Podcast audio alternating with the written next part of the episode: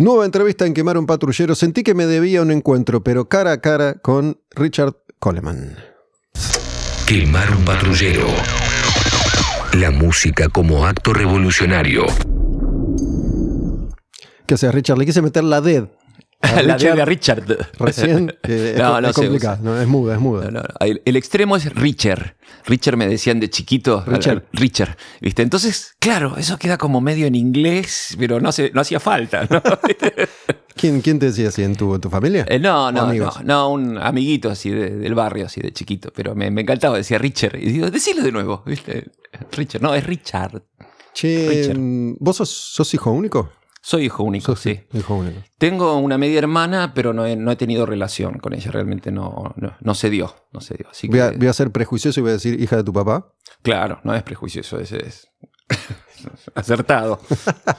No, porque en general. Ah, no sé. Digo, voy a ser prejuicioso porque uno piensa que, que son los hombres los que.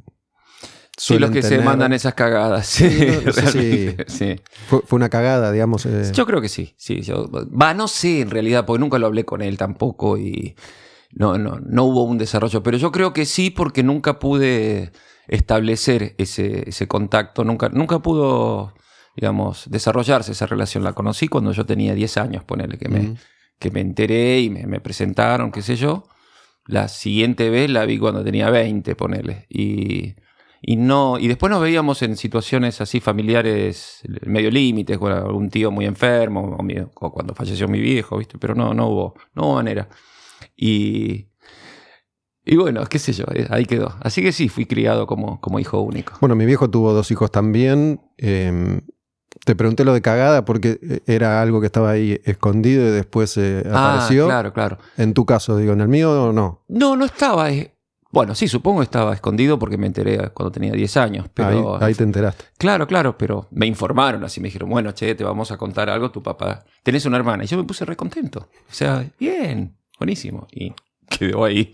¿Pero tus viejos su- siguieron su relación o no? Mis viejos sí, sí, sí, sí. Mi, mi- mi papá no, tu, no, no mantuvo, mantuvo una re- relación muy esporádica, digamos, con esa, con, Con- con con la esa hija. hija? con la familia después que tuvo mi hermana, sí. Es decir, del otro lado no sé nada. La, mamá de, de- mi hermana no la conocí nunca, tampoco. sí. Bueno, eso también. Recién estábamos hablando de, de momentos y de, de edades, porque vas a cumplir 60 el año que viene. Pero generacionalmente, yo tengo 53, un par de años menos, pero nada de eso se hablaba. Nadie te, por lo menos la experiencia que yo tengo, nadie te venía a explicar nada con, con ningún tipo de detalle. Me refiero a padres, ¿no? No, no, era todo un secreto en realidad. Todo, todo lo que tiene que ver. Bueno, por lo menos en nuestra generación de padres, o sea, había una cantidad de cosas que no teníamos ni idea, ¿viste? Qué sé yo. Eh, después, bueno, uno se va enterando. O sea, por ahí a veces, eh, no sé si. ¿Vos tenés a tu papá to- todavía? Sí. Claro. Eh, fíjate, preguntarle todo. Porque después, si no te, te, te- aparecen cosas con el tiempo, decís, ay, ¿cómo no tuve una conversación sobre tal cosa que me da tanta curiosidad? Y nunca llegué a hablarlo. Porque, qué sé yo, a partir de los veintipico de años, uno. uno eh, bueno, en mi caso yo me alejé bastante de mis viejos, los veía esporádicamente. Y después, cuando volví a tener la relación ya desde el, desde el lugar de adulto, digamos, eh, eran cosas que no. Cosas de familia o del árbol genealógico o de la niñez de mi viejo. Por ejemplo, cosas de la niñez de mi viejo ya de más grande se me ocurrieron. Me dio curiosidad saber. En, en su momento no. eh, eran cosas que él contaba a él o la anécdota que contaba 45 mil veces que uno ya sabía que le va a decir de nuevo, ¿viste? Y que Sí, sí. decís, que cada vez se te hace más lenta, ¿viste? Y, y- pero bueno, entonces hay, hay algunas cosas que me hubiera gustado saber de, de mi viejo que, bueno, quedaron en el No, misterio. no tuviste esa- esas conversaciones entonces. No, no, no, porque son cosas que tienen que ver con su con su infancia, ponele, o su adolescencia, que mi, mi viejo fue eh, fue huérfano, digamos, de padre desde los cuatro años, ¿no? Eh, falleció su papá cuando era muy chiquitito y entonces estuvo pupilo, mi papá, estuvo pupilo, él y mi tía y su hermana, que era mayor. ¿Pupilo dónde? ¿Acá en Buenos Aires? No, en Córdoba, en Córdoba, en una en un colegio, eh, o no sé cómo se llama, de, de para, para ingleses, para lo- la- los que laburaban en el ferrocarril. Eh, mi abuelo vino con el ferrocarril inglés a trabajar. Y entonces cuando falleció, mi abuela se quedó con los dos críos, o sea, sin, sin un trabajo a la vista, y lo que hicieron muchas mujeres inglesas, así de la primera, del primer cuarto de siglo eh, acá en Argentina, fue hacerse insti- institutrices. Mm. Eh, entonces ella empezó a trabajar como institutriz en una familia adinerada acá y los y mi viejo y mi tías fueron al, al asilo. La, ponele. la- la figura institutriz vendría a ser algo como entre que cuida, educa, Todo eso, se cuida, se hace enseña. cargo y, entonces deja que los, los padres sigan un- su vida de su caretaje. Tipo la, novicia rebelde no era, no era ella una Claro, institutriz. ella, la nani, bueno, una nani. Bueno, de hecho, mi, mi abuela era nani. O sea, yo, la- yo le decía nani, porque ella era la nani. No, no, nadie- no le decía ni abuela ni nada, era nani. Y nani era como el trabajo también. Ella, claro, educaba, eh, educaba y cuidaba a los chicos, o sea, les daba una educación, un apoyo con todo lo que era mm, la escuela. Supongo que les, les daría inglés fuerte y todo lo que es educación y comportamiento y ese tipo de cosas. ella, ¿Ella era inglesa también o Sí, argentina? sí, ella era inglesa también. Y, y a mí, bueno, yo la agarré ya creo que retirada de eso eh, y a mí me enseñó inglés, la tenía dos o tres veces por semana en casa enseñándome los modales y el idioma y, y era un plomazo la vieja, pero bueno, qué sé yo. Eh, después también con el tiempo dije, ¿cómo no la... ¿Viste? ¿Cómo no aprecié un poco más? Pero no, era, era muy dura, era muy seca la vieja. Era, era- Bueno, ahora que, que mencionaste eso, yo estoy justamente hace, hace un par de años ante esa disyuntiva. Mi mamá se murió hace un par de años Mm, y, y tuve esas conversaciones. Yo tenía una relación más cercana con, con mi mamá, con, con mi viejo nunca tuve una relación cercana. Siempre lo vi, siempre tuvimos contacto, aunque podían pasar a veces, sobre todo de adulto, dos o tres años sin verlo, pero nunca tuve conversaciones. Y me lo vengo planteando, ¿no? Sé que en cualquier momento mi viejo se va a morir Claro. y todavía no... Estuve a punto de hacerlo. Hace, Mm. hace un par de años le dije, che, encontrémonos. Y finalmente fui yo el que le puso un freno, digamos, Ah, sí, sí, a, a esa circunstancia y no, no volví a, a reincidir. Y por ahí lo que tenés que ver son, viste, qué sé yo, prepararte dos, dos temáticas en general y ver con cuál, cuál es la que fluye, viste, porque hay una que es la de curiosidades genuinas, así, de, de generación, y las otras son cosas que no, que hay que, que habría que hablar. ¿Sabes. Que, que están esas también. No, sobre todo me pareció una, una experiencia muy enriquecedora hablar con, con mi vieja. Sobre todo en ese momento mi vieja eh, murió de cáncer y justo se, se le manifiesta con fuerza porque evidentemente ya lo traía claro, claro. en plena pandemia. Arranca la Ay, pandemia. ¿Cuánto lo lamento, Gustavo? Eh, horrible. Pero, ¿sabes qué? Mm, Dentro de lo que se supone que es el dolor de perder a tu mamá,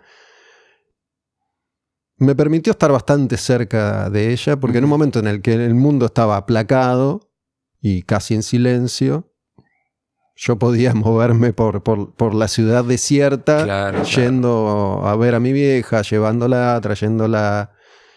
Eh, fue un, un proceso bastante rápido, pero bueno, tuve todas esas conversaciones, en algunos casos de nuevo, ¿no? Mi vieja, viste que, que se suele decir eso, que, que las personas cuando envejecen o cuando saben que van a morir, hacen una especie de recuento de su vida. Mi vieja era búlgara, Ah, entonces toda esa experiencia de nuevo y dije, bueno, debería hacer esto mismo con mi viejo.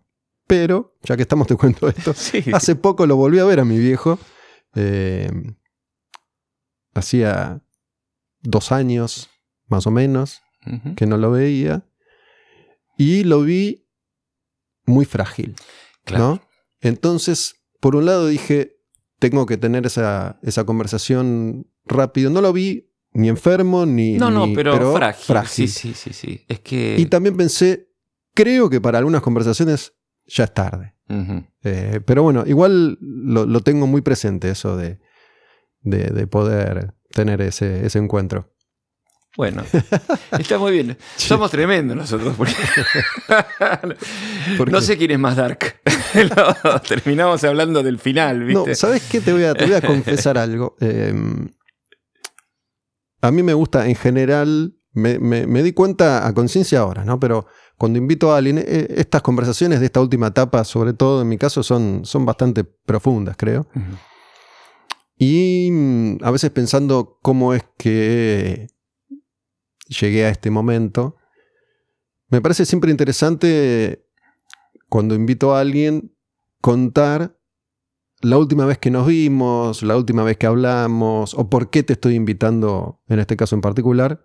Y bueno, te lo estaba diciendo antes de, arrancar. Em, un oyente me pidió hace muy poco que le pasara tu nota en video, porque yo empecé a hacer notas en video hace cosa de un año, poco, poco más, poco menos. Y cuando hablamos la última vez, era en pandemia, vos eh, no viniste, lo hicimos por Zoom. Yo estaba acá y vos estabas en. Ah, fue por Zoom, si no me acordaba si era en tu casa, creo. Sí, sí, sí. Y no nos vimos, entonces no hacía video todavía, no tengo esa nota en video.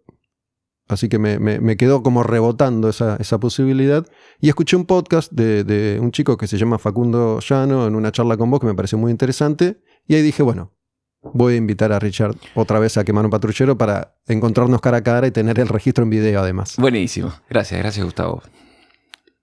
Y pensando en todo lo que habíamos hablado la última vez y lo que hemos hablado tantas veces, me di cuenta que, que sé muy poco de esta circunstancia tuya, ¿no? De, tus orígenes familiares.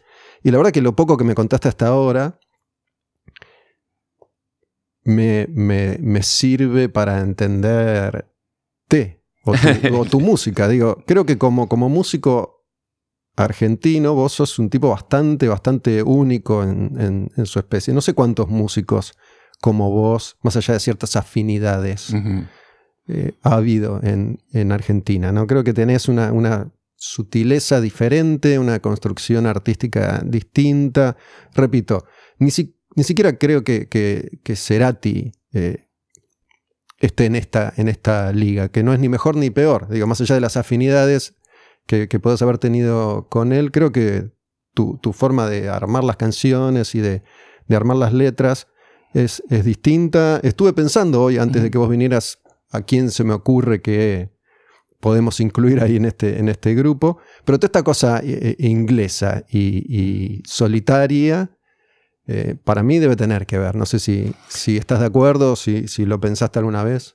Mira, no es que me he detenido a pensarlo, pero bueno, es que son dos características de mi educación, la parte inglesa y, la, lo solitario del, hijo único, ponerle, que son, o sea, el tipo que, que, jugaba a los autitos encerrado en su pieza. Este, o sea, es eso, básicamente. Ahora sigo con los autitos, pero hacen ruido los autitos. no fue a propósito. Pero eh, después, igual, hablando generacionalmente, bueno, si, si pienso en, en, mis colegas, en, los, mis amigos con los que empezamos a hacer algunas, eh, algunos proyectos de cambio, de renovación en la música en los 80. O sea que realmente, o sea, era, era el objetivo. Queríamos cambiarle, el, digamos, queríamos que nos gustara la música que había para, para escuchar, ¿viste? Queríamos que nos gustara el rock nacional. Y no nos gustaba lo que estaba pasando. Y en eso estábamos, ponele. Y por eso te digo que éramos un equipo con diferentes digamos, eh, cualidades cada uno, diferentes posibilidades y diferentes alcances. Te, agrego dos cosas, perdóname, porque entiendo que en, tu generación, en todas las generaciones, siempre hay músicos que, tienen búsquedas distintas y, muy, muy valorables, y en tu generación había un montón, y eso está claro. Em, es, cuando empieza a abrirse también la música en la Argentina y aparecen todos los, subgéneros y todos los representantes de los subgéneros en el país. Claro, claro. Empieza a mostrarse em, un abanico tal vez más amplio o distinto o a tono con lo que estaba pasando también afuera. Pero insisto en esto de que generacionalmente hubo muchísimos artistas eh, súper talentosos, pero de nuevo, creo que tu camino es medio, medio único y digo esto también que me parece que es interesante, que no sé si, si coincidís y, y si lo pensaste, no son muchos los artistas que dan lo mejor en su última etapa. ¿no? A mí me parece que vos venís en, un momento, cuando, cuando empezaste a ir solo o, como solista, de, un crecimiento artístico notable. Y en general los músicos dan lo mejor cuando son jóvenes y son pendejos o, en, un, arranque inicial. Claro, claro, sí. Que, un artista, después de 30, 40 años ya de, hacer música, esté en, un nivel como el tuyo no es lo, más común, creo que en, en, casi ninguna rama de las artes. Qué bueno, qué lindo lo que decís, gracias Gustavo, porque en realidad es... Yo siento eso también, o sea, siento que, que estoy en... El, por ahí ahora estoy un poco más, un poco más eh, uh, en este preciso momento creativo, estoy como un poco oxidado, ¿viste? Este, este par de este par de años fueron, fueron bastante enquilombados en cuanto a la, digamos, a, la organización de uno. Uno, viste, más o menos, uno, viste, va, va como limpiando la máquina, viste, la va ajustando eh, en cuanto a lo que es la producción o, el, o la eficiencia o cómo puedes eh, distribuir el trabajo, el trabajo, digamos, la acción que tiene uno como, como persona humana, digamos, y, familiar y amorosa, y, como persona artística, que es un poquito más eh, un tal vez sea un poquito más áspero, digamos, en cuanto a lo que es la relación con el, con el, con, lo con el contexto, ¿no? Eh, entonces, viste, yo venía bastante aceitadito, iba todo andando bien, sabía que en el 2020 me iba, iba a ser un año para sentarme a trabajar de nuevo en un proyecto largo, en un álbum, digamos que esos para mí son los proyectos, y bueno, se desbarató todo. Entonces ahora me cuesta un poco arrancar. Pero sin embargo, sí estoy seguro de que de lo que vos decís, que cuando arranqué como solista, cuando me saqué el culto, ¿viste? De, que, me seguía, que, seguía a mi banda, digamos, cuando de alguna manera me saqué a los siete delfines de, del carro, o mejor dicho, desenganché el carro y seguí, eh, ahí empecé a, encontrarme con un montón de, de posibilidades, de, ganas de hacer cosas, de, aventuras, de experimentos que, me hacía falta hacer y que encontré que estaba con todas las, las luces y las pilas como para hacerlo, ¿viste? Y, y eso tiene que ver un poco, ponele, es cierto, lo que pasa que a mí me da cierta no sé si es una decepción la palabra, porque no es algo que me decepcione realmente, pero cuando empiezan con las, las efemérides y con los aniversarios y a celebrar, primero eran los 20 años, después los 25 y ahora los 30, ¿no? De los grandes éxitos, ¿no? Eh, mis colegas. yo digo, pero puta, que, que, a mí no me va a celebrar eso. O sea, me puedo acordar. No hablas de, de, tu obra, sino de, de, la obra de otros artistas. Claro, bueno, de, cómo, cómo transitan esta etapa de la carrera o de su vida, ¿no? que, que, la, transitan eh, a través de efemérides o de celebraciones del pasado. Y yo lo que estoy tratando de hacer siempre es pensar cómo resolver lo próximo que quiero hacer, que sea nuevo, que sea, que sea genuino, que me dé pilas, que, tener cosas para, para proponerle a, a, mi banda, para, para, ¿viste? para reiniciar el fuego y, que siempre me sale en realidad. Pero es, como que es un laburo extra, es pensarle, viste, por dónde, viste, dónde está la punta de la madeja como para, para, para empezar a tejer eso. Pero, perdóname que si te estoy interrumpiendo antes de que hables, pero eh, por otro lado eso creo que tiene que ver con que el no haber tenido en, en los 80 un gran éxito, eso es lo que iba a mencionar. Ah, claro, eso me, eso me, libera. Me, libera, me libera del pasado de una manera. Es porque siempre es lo próximo. Y hasta hace unos años, bastantes años ya, bueno, siempre estaba la fantasía de que en el próximo la pegás, ¿no? Viste, que eso es lo que te dice, ponele, o la compañía, o el, digamos, o tu manager, la gente que, que está en la industria y que te, que te rodea y que, que, te acompaña o más o menos y después te mete el palo en la rueda, depende de la circunstancia, pero son los que te dicen, no, ahora con esto sí, vamos para adelante, Richard. Y yo es, eh, o sea, ese, ese comentario a mí ya no, no, me mueve un pelo, es decir, no, no, no, si yo estoy bien así, yo no es ahora sí. O sea, voy. lo que, lo que iba a mencionar es, es, justamente algo así, porque entiendo hoy en día, desde hace ya unos cuantos años, cómo se fue gestando esto de celebrar una obra en particular. Por un lado, entiendo que debe ser muy tentador. Se me ocurre, el, ejemplo más reciente es el de, el de Fito Páez con El amor después del amor, por ejemplo. Y esa celebración, si bien Fito es un artista siempre vigente. Hace unos tantísimos años que no edita una obra comparable en términos de repercusión, por lo menos, Sí, sí, sí. con sus grandes obras. Claro. Entonces, ahora en esta celebración que arrancó hace unos meses, la repercusión es tal que me imagino, desde ese punto de vista, tiene que ser muy tentador, ¿no? Porque si de pronto decís, bueno, es como el regreso de las bandas, digo, si Soda Stereo ahora Claro, vuelve y va a ser 19 estadios de River, es una tentación eh, difícil de alejar, ¿no? Y esto lo podemos aplicar a todas las efemérides que quieras. En tu caso, como no hubo un disco así rutilante, no hay un disco que eh, destaque por, por- por, eh, el peso de la repercusión comercial que haya tenido, entiendo que de alguna forma te, te libera y te permite seguir un, un camino más firme desde lo, desde lo artístico. Desde lo artístico. Sí, sí, y lo que, lo que sí lamento a, eh, a veces, digamos, cuando, cuando me, me planteo o, o observo, digamos, cuál es mi posición, digamos, como artista en, en el- en la sociedad, lo que a, veces lamento es que no haya un, un- en, en nuestro país una posibilidad más diversa de consumo artístico, digamos. Es como... A ver si me puedo explicar. Para, porque otra cosa que te iba a decir que me parece que tiene que ver con eso es, vos no entendés muy bien por qué un artista como vos no tuvo ese nivel de repercusión en un país como el nuestro. Para mí es como bastante claro de alguna forma. Sí, sí, porque no hay para todos. O sea, eh, hay para lo que, lo que. Digamos, la gente compra lo que le venden.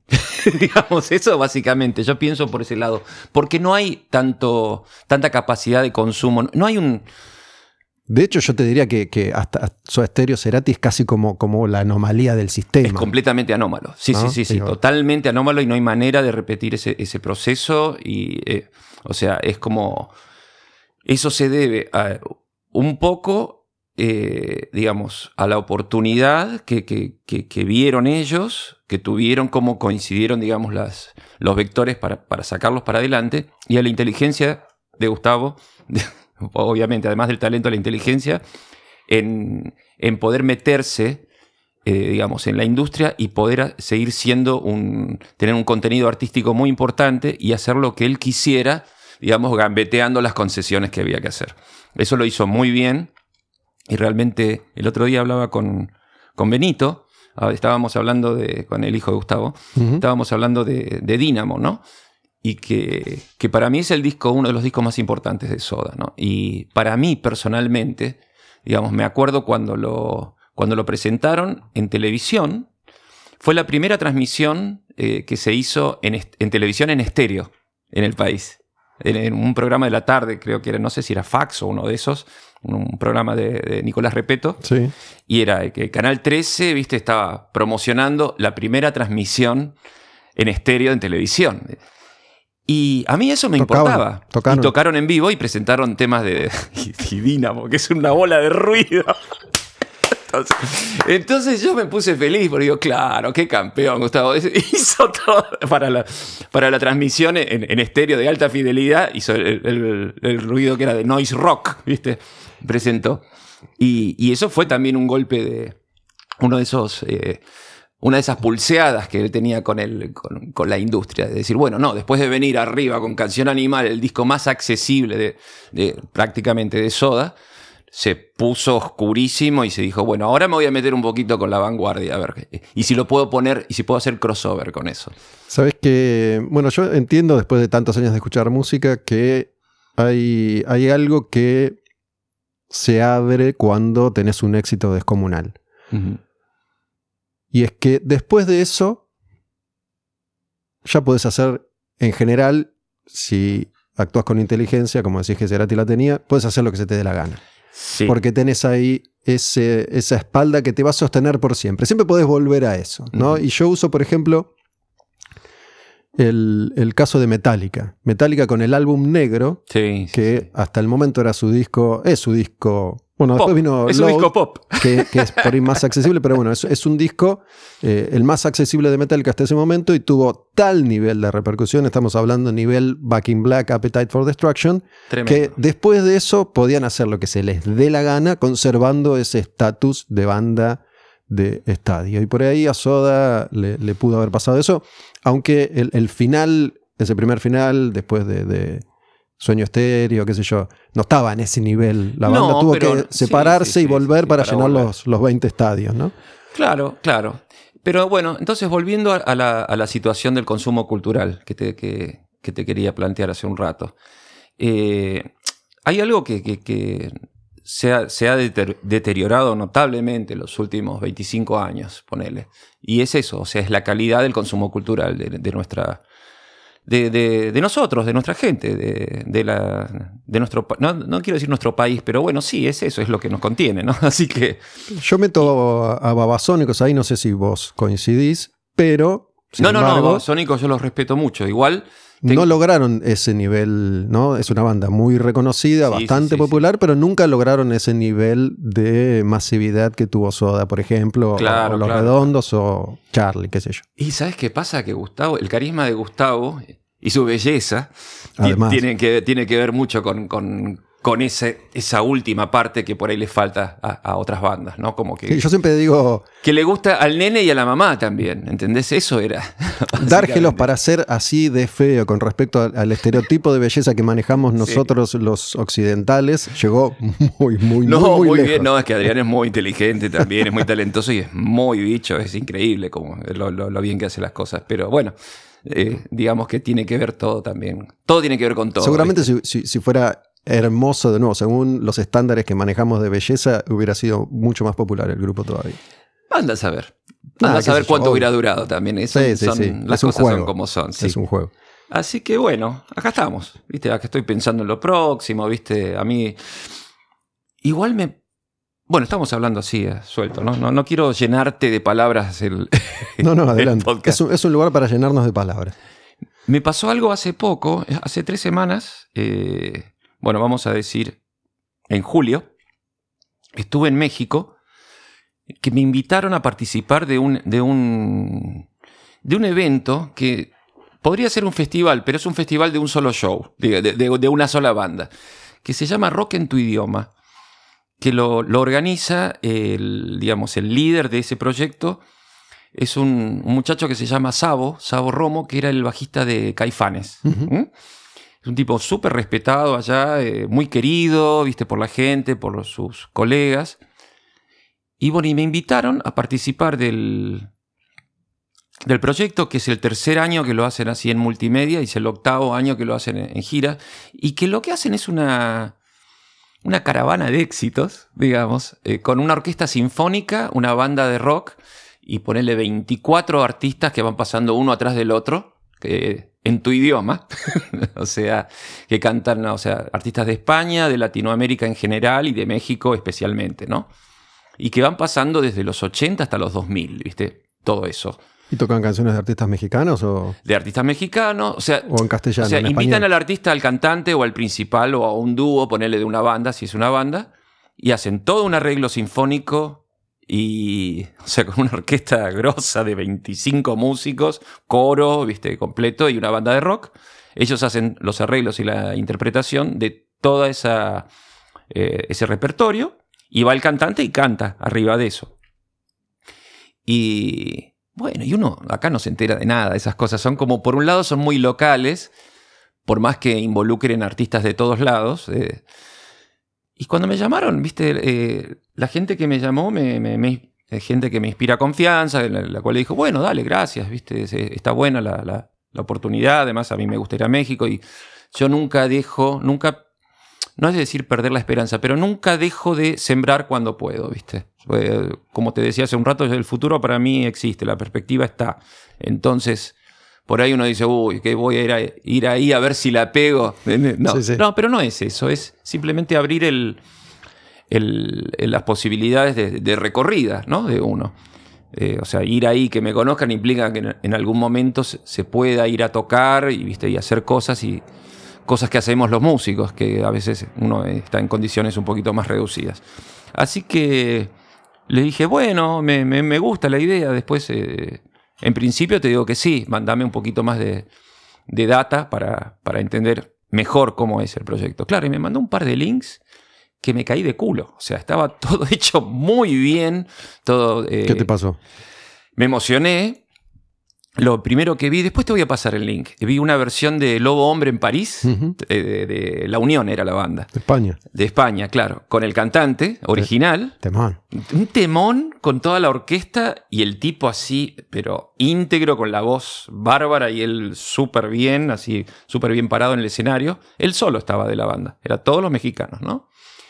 Y, y me, bueno, cuando lo vi, eh, digamos, me acordé de la canción, pero me emocioné por lo que estaba pasando en ese momento. O sea, no, no porque me acordaba de cuando era pendejo y esa canción fue linda. eh, fue, fue lindo que hubiera una canción así moderna en castellano en ese momento. Pero cuando lo vi, claro, y después, o sea, de la empatía pasé a proyectarme y a verme en ese, en ese lugar, ¿no? En el lugar del tipo. Y, y me sentí muy bien y muy honrado por la invitación. ¿Entendés? Como Sí. que me estaban invitando a algo que no sé si era importante o no, pero estaba bien hecho, estaba hecho con mucha calidad y con mucho respeto, ¿viste? Y, y bueno, lo que me propusieron fue hacer la Sinfonía Coleman, era enjaulados y héroes en un solo tema, todo con la orquesta y todo. Digo, uy, ¿esto cómo va a quedar? Y, pero confié, cuando vi la calidad de los arreglos, confié en lo Una que iba a especie de pasar. medley, digamos, de esas dos Claro, un medley, un medley, tal cual. Y después me mandaron la, la prueba a mí, o sea, quedó todo muy bien. Pero claro, cuando llegué allá, o sea, me trataron como un rey.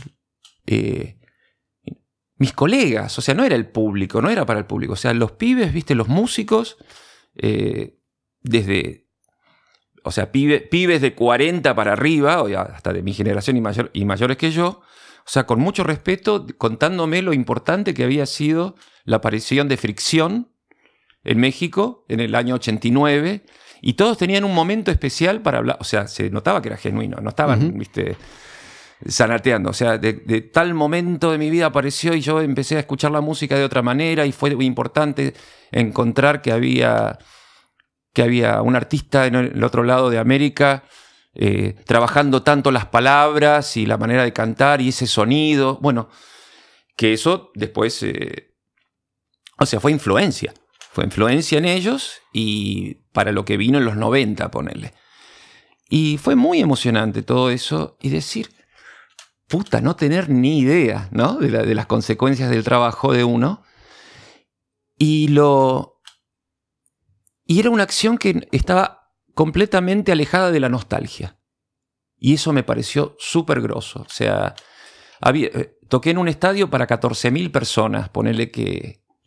Por eso te digo que no ¿Cómo- tenés ni idea ¿Cómo, ¿Cómo se aleja eso de, de la nostalgia. de la nostalgia de, de un proyecto de esas características con, con esas canciones? Digo, si, si uno piensa en Lobo Hombre en París, Claro, claro. Por... digo, inmediatamente, si, si viviste esa época, como vos y como yo, me pongo a pensar, no te digo que me agarre nostalgia, pero viajo al pasado.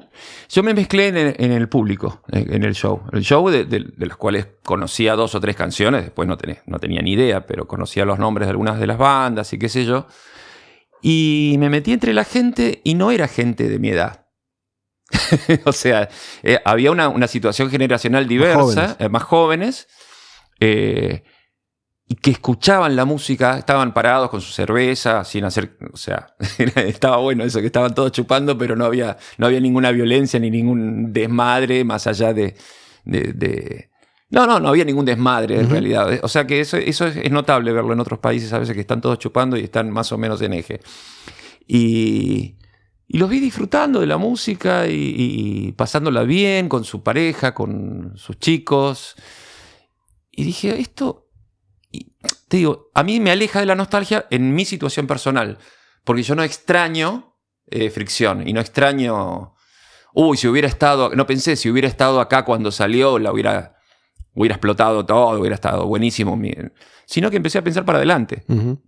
Digo, esto está bueno, esto, esto se puede cuidar. Acá yo puedo se puede trabajar con esta gente, puedo tocar, puedo cantar para esta gente. Y porque soy nuevo, porque era nuevo para ellos. O sea, los músicos sí me conocían, pero el 80% del público que estaba ahí no, no, no tenía ni idea de lo que estaba pasando. Sí, yo te lo, te lo mencionaba esto porque lo vivo constantemente con, con este proyecto en particular, Quemar un Patrullero, que es la, la nostalgia de las personas que no vivieron las épocas por las que sienten nostalgia, ¿no? La Ah, gente que, digo, lo- lo- los chicos y chicas que no vivieron los 80 ni los 90, que no vivieron Guns N' Roses, que no vivieron Nirvana, que no vivieron Claro, aquel claro, Metallica y que sienten nostalgia por una época que no, que no vivieron. Claro, claro. Es que interesante eso. En realidad sí, es una, una adoración del retro, en realidad. Es, es un, más que... Sí, incluso creo que hoy, no sé, lo estamos transitando y es difícil alejarse, ¿no? Pero me parece que, que incluso va, va más allá. Supongo que se debe a un montón de circunstancias. Me la, me la paso reflexionando al respecto.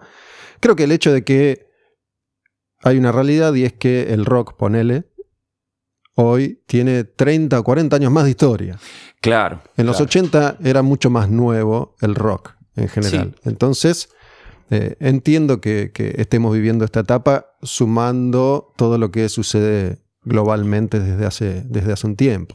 Fíjate que esta mañana fue que estaba pensando, viste que falleció Olivia Newton-John Sí. ¿no? Entonces todos empezaron a, a- a pasar, viste, extractos de Gris, de la, la película esa contravolta. Contravolta, que, que es una película que sale muy poco después de Fiebre de Sábado por la Noche, Claro, que totalmente. responde a ese fenómeno. Totalmente. Y que para mí eran los enemigos, en realidad. o sea, en, en mi- a mi edad... Vos eras un adolescente en ese Yo era un momento. adolescente, tenía 15 años, o 10 15, 16. Tenía 15 en, en Fiebre Sábado por la Noche y 16 cuando salió esto. Y, y eran los enemigos porque era, era la, la música o lo que consumían todos, y era lo que, obviamente era lo que yo no iba a consumir porque era comercial. Sin embargo, esta era la reflexión. Claro, cuando sale eh, Gris, eh, habla de una época que es 20 años antes de cuando sale. O sea, era retro. Sí, tiene una, una estética medio 50s. Claro, tal cual, o, o- o finales de los 50s. Y esta película sale en el 70 y 78, 79, ponele. O sea, si hablaba del 59, 20 años antes. Entonces, esta mañana pensaba, claro, es como si ahora eh, hiciéramos una película eh, con la música de los Strokes. que bueno, en su momento ya era una especie de retro, ¿no? Se supone, claro, claro. de los 70. y Pero cuando, pocos. cuando pegaron Strokes o, o ponerle ta- también eh, White Stripes, ponerle más o menos es la misma época, creo que son un poquito antes, pero no, más o menos eh, 2002 por ahí. Y entonces decía, claro, para mí a los 15 años era una ancianidad los 50. Y si, ¿por qué no pensar que para ahora, para un chico de, de 15, 16 años, no va a ser lo mismo? Los, los 2000. Los 2000 es como atrás, no había teléfonos inteligentes, es muy atrás.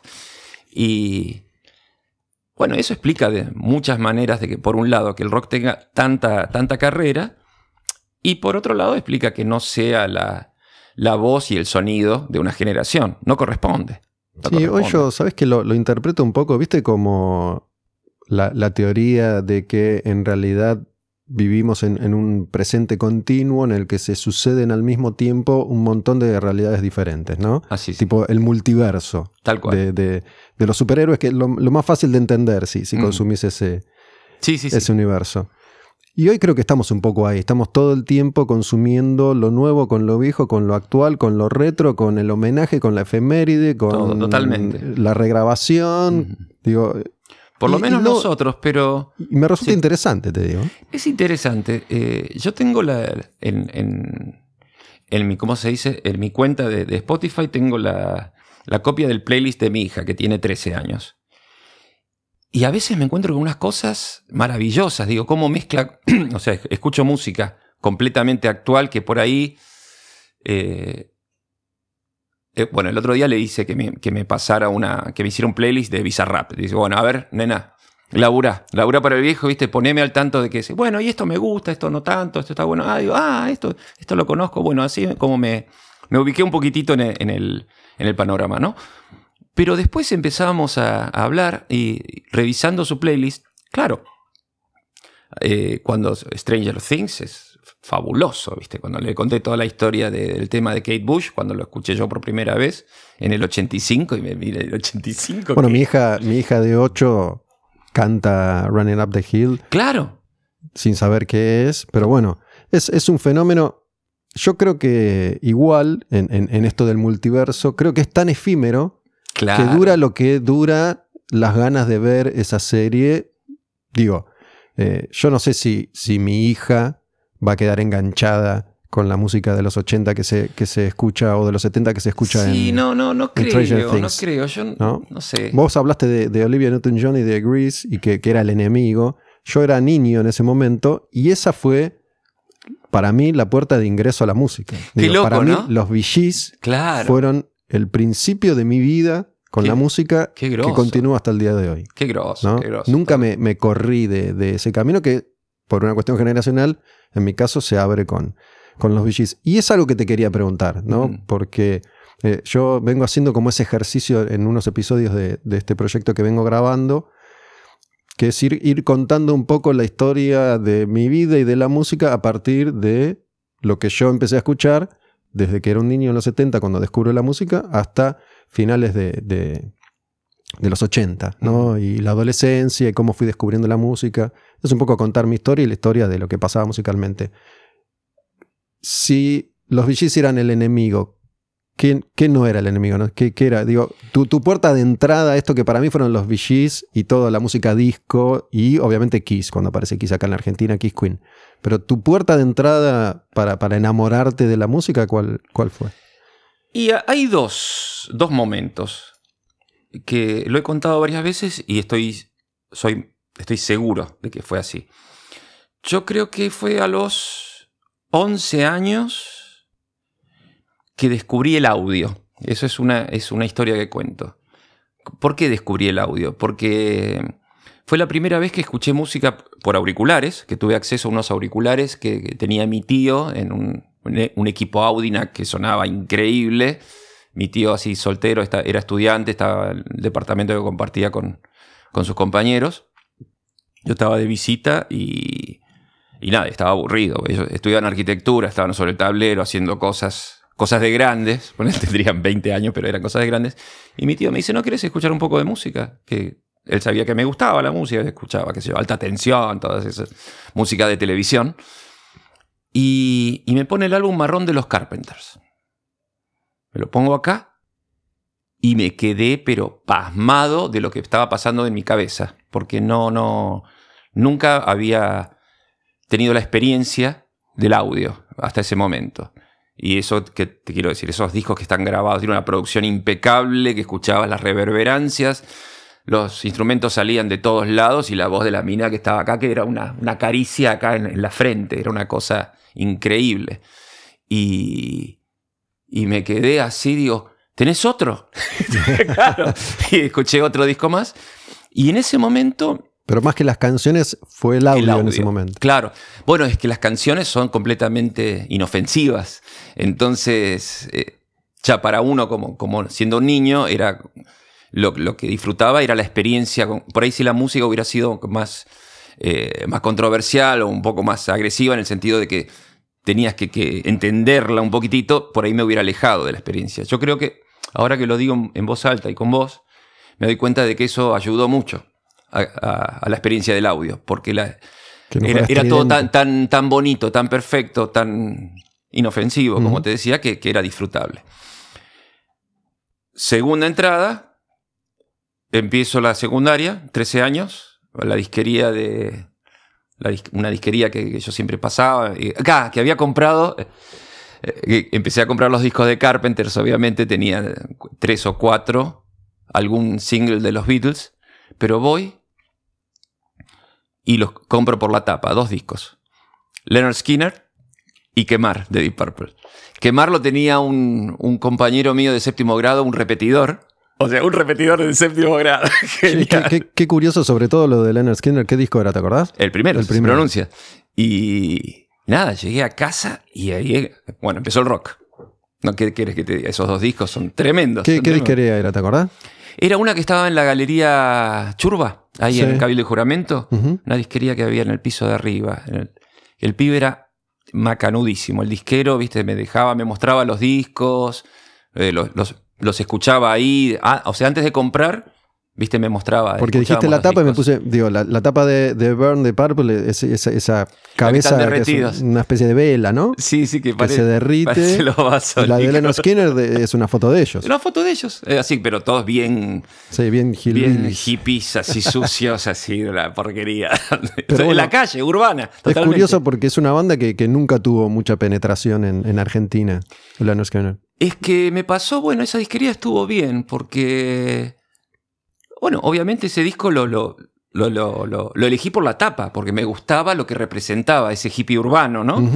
Eh, después, años después me enteré que eso era rock sureño, no tenía ni idea, pero me encantaba, o sea, rock tan bien Pero bueno, hecho. es, es un lindo audio también para experimentar con, con esos auriculares. No sé si fue el No, caso. no los tenía más, esos, esos auriculares fue una experiencia que hasta más grande después no pude, no pude repetir. Cuando, cuando tu tío te dijo, ¿querés más? ¿Te acordás qué otra cosa hubo o no? El otro de ahora Ah, y Carpenter. entonces, el del auto, la tapa, esos dos de Carpenter, sí, sí, eso fue lo que, lo que escuché ahí.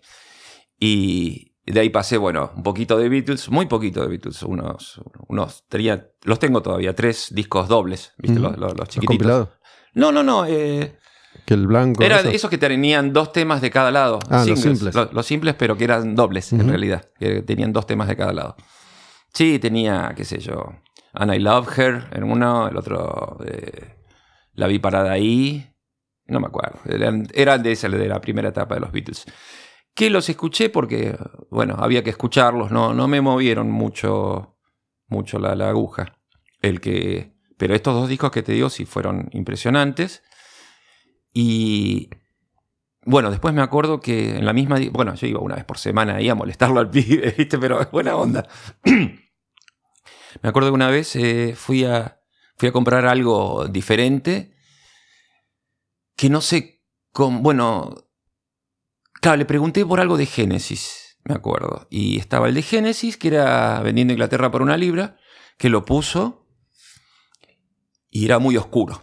Era muy oscuro para mí. A los 13 años era como, había algo que no, no, no. Difícil. Era, era difícil. Y me puso, no, el que recibí ahora, por ahí te gusta, es este. Era Una noche en la ópera de Queen, Mm. antes de que Queen se pusiera de moda. O sea, O sea, acá fue The Game, que, que- con The Game que Queen se puso de moda. Que, no, yo creo que fue con News from the World, con We Rock You, el, Mm. el del robot. O sea, en mi, en mi edad aparecieron. Cuando Pero tenía la, 15 años mm, aparecieron los skateboards y Queen. la explosión Kiss Queen de Argentina es I Was Made for Loving You y Another One Bites the Dust, que, que es casi contemporáneo. Claro, claro. Pero ahí yo ya no estaba con. Porque ya era comercial. Yo era de No, por que- eso, yo digo la, explosión masiva de los grupos acá en, en- en Argentina. Así que Queen le ganó a, a Genesis en ese momento, porque, bueno, porque era más rockero. O sea, me gustaban eh, de ese disco, de Una Noche en la Ópera, los temas que eran más rockeros, más así abiertamente rockeros. Y después, bueno, entré en el, en el mambo sinfónico, así que era, era alucinante, pero no lo entendía mucho lo que pasaba. Y me parecía que era joda. Sabes que, bueno, algo, algo que mm, recién hablábamos de- del fenómeno Stranger Things y, y de lo efímero que, que es todo. Y justamente haciendo este ejercicio que te, te mencioné hace un rato de grabar estos episodios, tomé más conciencia, porque es algo que ya lo sabía, de cómo ciertas canciones, qué sé yo, me acuerdo cuando, cuando era adolescente y empiezo a ir a bailar y en esa época lo que se escuchaba cuando ibas a bailar era Depeche, New Order, como ese pop oscuro, Claro, ¿no? claro. accesible pero oscuro que, que estaba de moda entonces, The Cure. eh, 84, 85. Claro. Sí. y cómo esas canciones no dejaron de sonar nunca, incluso en ese periodo, digo, durante varios años escuchabas Depeche si, si Claro, ibas claro, a bailar. claro. Digo, Sí, hoy sí, por ahí sí. una canción se pone de moda, dura dos semanas y desaparece. Y desaparece, ¿no es cierto? ¿no? Por eso todas esas canciones hoy se siguen escuchando. Claro, y creo. quedan en un, un inconsciente Incluso- colectivo, digamos, ¿no? Cuando yo descubro Gees, eso coincide con, con los primeros asaltos de la escuela primaria, que es donde aparece la música como algo que, que une un poco los universos infantil y adulto, porque empezás en el baile, en- Claro, en, la- claro, en las chicas y qué sé yo. Y también aparecía algo que, que por lo menos en ese momento de mi vida llegaba recién a Argentina y era Carpenters o Peter Frampton, canciones o James Taylor o em, Carol King, canciones que ya habían pasado afuera, pero que acá todavía no, no, Sí, no habían sí, sí, llegado, no habían ¿viste? llegado, sí, sí, sí. Y mira, tiene que ver con lo que me, vos me decís en mi, en mi adolescencia, que son seis años antes que la tuya, entonces, como, no, o sea, no era efímero, pero eh, hay, hay cosas que son diferentes. Eh, cuando yo escuchaba rock sinfónico, que me duró, para mí fue demasiado tiempo, pero en realidad fueron dos años o tres años nada más de escuchar mucho eso. Me acuerdo que yo era muy, muy, muy fan de, de- King Crimson, ¿no? Claro, pero el disco que más me gustaba era Red, ponele. Y Red es un disco de 1975. O sea, yo era fanático de una banda que se había disuelto hacía tres años. Y eso lo noté una vez que eh, a los 19 años viajé, a 19 años no, a los 16 años viajé con, mi- con mis viejos, fuimos a Estados Unidos, hicimos un viaje así que inolvidable, que fuimos los tres y yo cada vez que podía me escapaba, me iba a hacer algo solo porque, viste, plena adolescencia. Y estaba en, en Miami, encontré un, un arcade. Claro, entonces mis viejos iban a la playa, yo me iba toda la tarde al arcade, no quería saber nada de, de otra cosa. Y ahí conocí a, a pibes americanos, ¿no? De mi edad, viste, que eran, eran como de las películas, viste, los vemos ahora, los, los- los de los 80, viste. de- Me, me estás describiendo de nuevo una, una situación muy Stranger Things, ¿no? Con esa es que ta- estética. eh, totalmente, es que es totalmente el eso. arcade, Sí, sí, sí, era que son los fichines, ¿no? Los videojuegos, Claro. los flippers. Tal cual, bueno, hasta que finalmente, viste, empiezo a hablar con, con dos pibes de, de ahí, en, en mi inglés así que era bastante con los con palotes, pero bueno, me podía comunicar. Entonces, le digo, bueno, ¿y qué música, qué música te gusta, no? Es el, es el diálogo, empieza por ahí. Y yo le digo, King Crimson, viste, esperando, viste, tirando una grosa. Se miran entre los dos, King Crimson, ¿quiénes son? Sí, sí, ¿Cómo? ¿qué? No, ¿Quién? ¿cómo tal disco? Pero. Ah, pero esos, esos ya no están más, hace, hace años que no están más. ¿Y escuchaste de Who? Le digo, sí, le digo, tengo, tengo un disco de Who, tengo, tenía de Tommy, viste, el original del 69. No, pues nosotros los vimos, hace un mes estuvieron de gira por acá. Digo, ¿cómo que estuvieron de Who? Claro, viste, era como. Pero es curioso porque era más, más viejo todavía. de Claro, pero estaban tocando, Estaban- estaban, estaban tocando. activos y estaban en esa época, creo que era Who Are You, ese a que ahí fui y me lo compré, obviamente, para ver de qué me estaban hablando los pibes. Y un discazo, ¿sí? un discazo ya es otra, es otra música de The Who, digamos, no es la música de, de principio de los 70, pero bueno, fue muy interesante eso de, por lo que hablábamos de lo efímero y todo, que acá las cosas, por lo menos en mi época, para decirlo, en mi época, eh, por ahí encontrabas cosas que tardaban tanto en llegar que después quedaban mucho tiempo. Sí, yo no sé si, si el fenómeno de lo progresivo, que curiosamente fue muy popular durante, durante un tiempo, llega a la Argentina, no sé si fue por, por Cerú Girán, ponele. Eh, mira, me acuerdo siempre, no sé por qué, me quedó grabado un diálogo, no me acuerdo cómo se llama la película, pero es una película seguramente de los 70. Y en esa película está Ulises Dumont y está Graciela Alfano, una, una película medio pasatista, ¿no? Sí, sí, ¿No? sí, Ulises Dumont tiene otras que son mucho más heavies. Y Ulises Dumont para, Dumont, para cancherear, como para tratar de levantarse a Graciela Alfano, le dice que escucha música progresiva. Ah, qué buena. Que, onda. que era como tener onda en ese, en ese Claro, momento. claro. Pero digo, los, los clásicos de, de Yes o, o de Genesis con Gabriel habían salido así allá, eh, incluso hasta 10 años antes. Es que yo me sorprendía después, con, yo estaba descubriendo, digamos, la discografía para atrás, ¿no? De, de Crimson. Y cuando descubrí de In the Court of the Crimson King, ya hacía 10 años que había salido ese disco, que como mi primer disco solista que hace 10 años que salió. Pero bueno, en ese momento, eh, hablando con alguien más grande, no, creo que con el viejo de un amigo, dice, no, yo lo compré cuando salió ese disco. ¿Qué salió acá? Claro, salió en el 70, estaba ese disco. Después no, no estuvo más.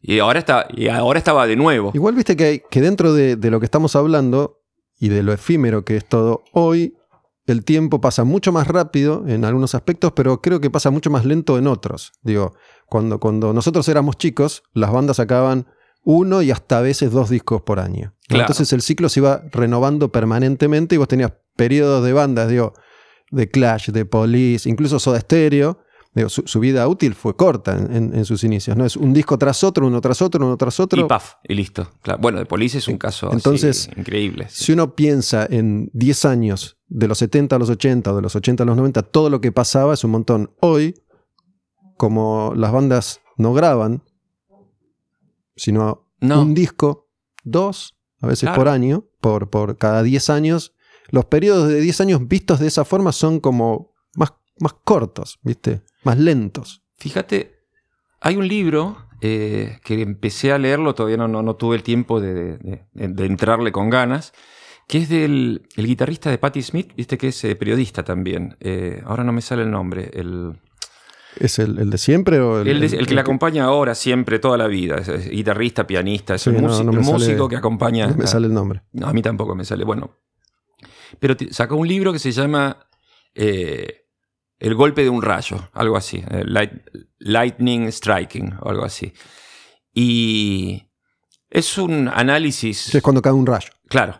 Y lo que él describe en ese libro, o sea, él lo explica que es, es un poco arbitrario, pero son sus sensaciones, pero es una reflexión, es de cómo cada cinco años cambia todo en la música. A partir de los años 50, él va marcando hitos, ¿no? Desde los años 50 hasta los 80, ponele. Y lo empecé nada más, leí tres páginas, no, no avancé, pero en, digamos, en, la- en el resumen del libro, en la contratapa, explica eso y me pareció ya de por sí un tema muy interesante, cómo cada cinco años se hace una, una se da vuelta todo y, así es como después empieza el ciclo de ir para atrás, empieza el retro, que se saltea un par de lustros, ¿no? Para, para traerlos para adelante y se reformula. Y es como que más o menos en realidad siempre pasa lo mismo. Sí, este es todo como un quilombo ahora, pero bueno, a mí me, me resulta fascinante. Me gustó el multiverso. Sí, sí. Es una linda forma de ver, de ver la vida también. Che, escúchame.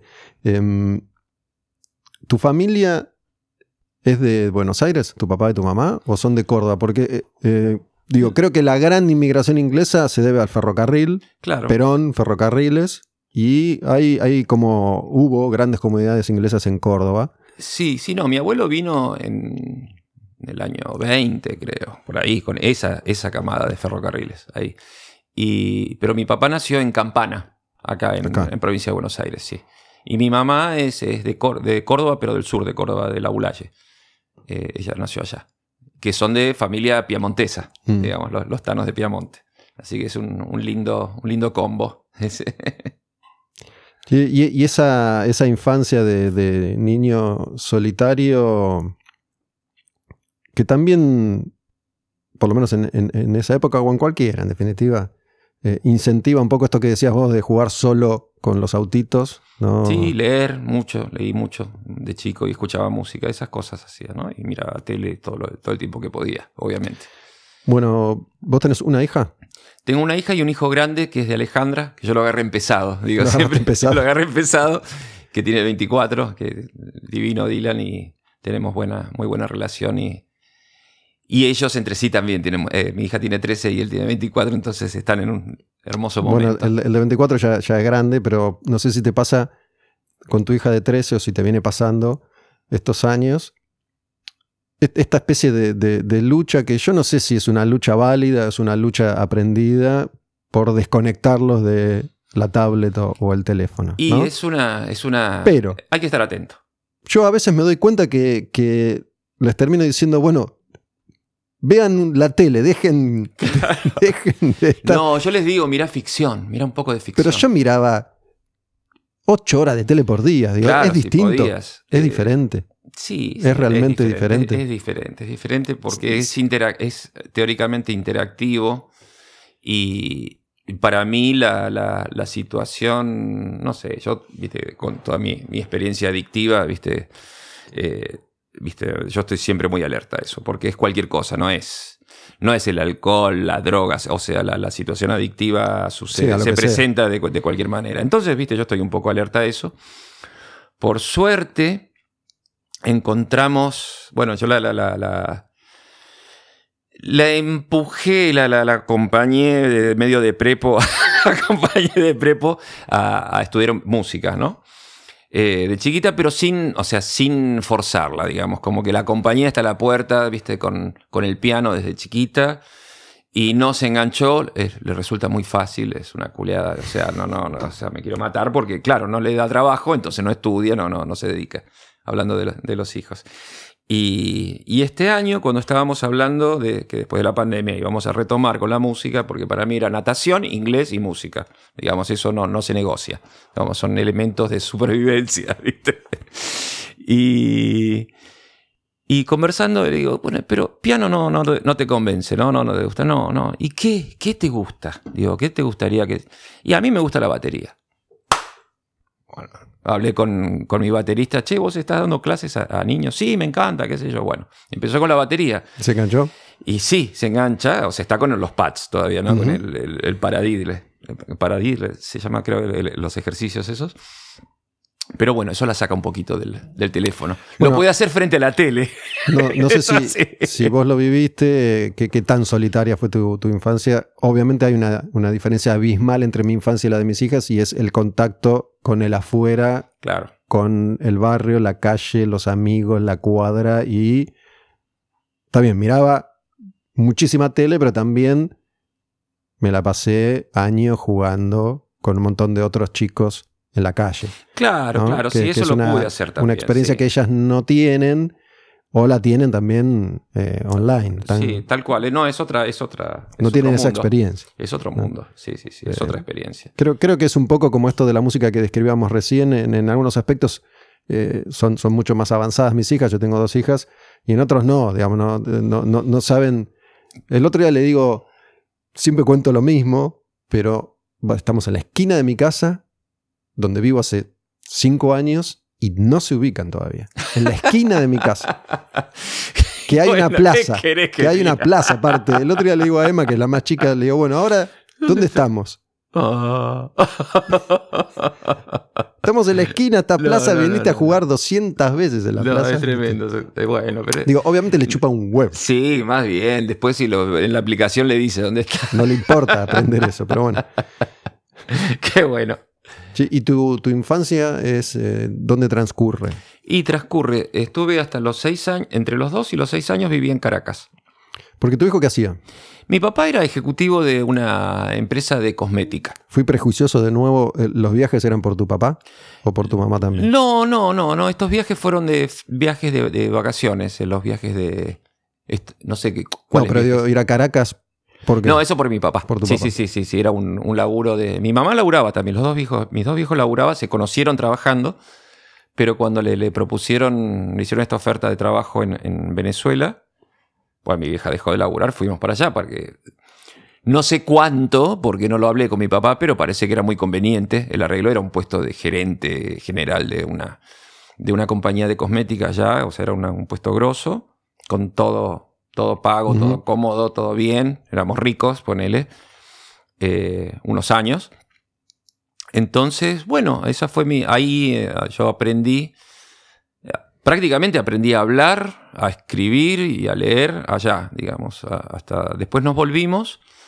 Eh, sucedió el, el terremoto, un terremoto muy famoso en el año 67 que tiró abajo media ciudad. Bueno, una de las cosas que tiró fue el edificio donde vivíamos. O sea que tuvimos suerte y nos pudimos reubicar. No, no, no, no sufrimos pérdidas, pero fue, fue una experiencia fuerte, te tengo que decir, porque yo todavía, todavía me acuerdo. edificios preparados para... para- No, todavía no. No. Todavía no. Después se construyó todo, todo antisísmico, pero recuerdo, o sea, eh, imágenes de, de las paredes rajándose, cayéndose la mampostería, viste, una cosa así bastante, bastante fuerte. Lo recuerdo con cierta eh, inocencia, igual, totalmente. No, no, era que una, no fue una cosa dramática, no, no hubo muertes ¿no? en, el, en la, en, el recuerdo, por lo menos. Pero bueno, fue un quilombito, un lindo quilombito, ¿viste? Terminar en la plaza ahí con toda la gente así muy, muy asustada por todo lo que estaba pasando. Después ir a buscar, después de ahí nos, nos mudamos a otro lugar y al poco tiempo nos volvimos para, para acá, para Buenos Aires. Y después, eh, después viví siempre acá, acá hasta, hasta el año 2000, que me fui a vivir a Los Ángeles. Pero mi niñez eh, transcurrió acá en Buenos Aires y en La Gulaye, en, donde- en el- la ciudad de, de mi mamá, porque ahí estaban mis abuelos.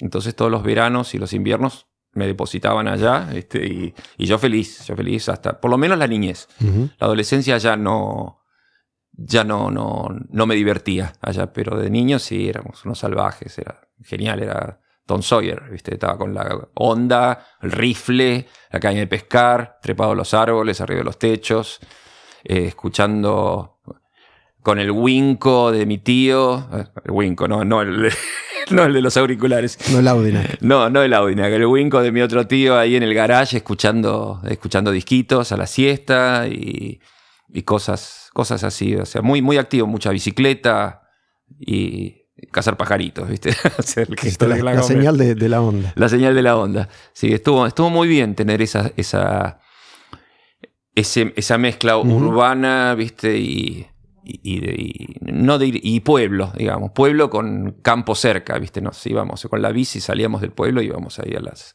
a las arboledas y estábamos en el campo, ¿viste? Era, era, estaba bueno eso. Sí, y con, con Alejandra estás en pareja hace cuántos años ya.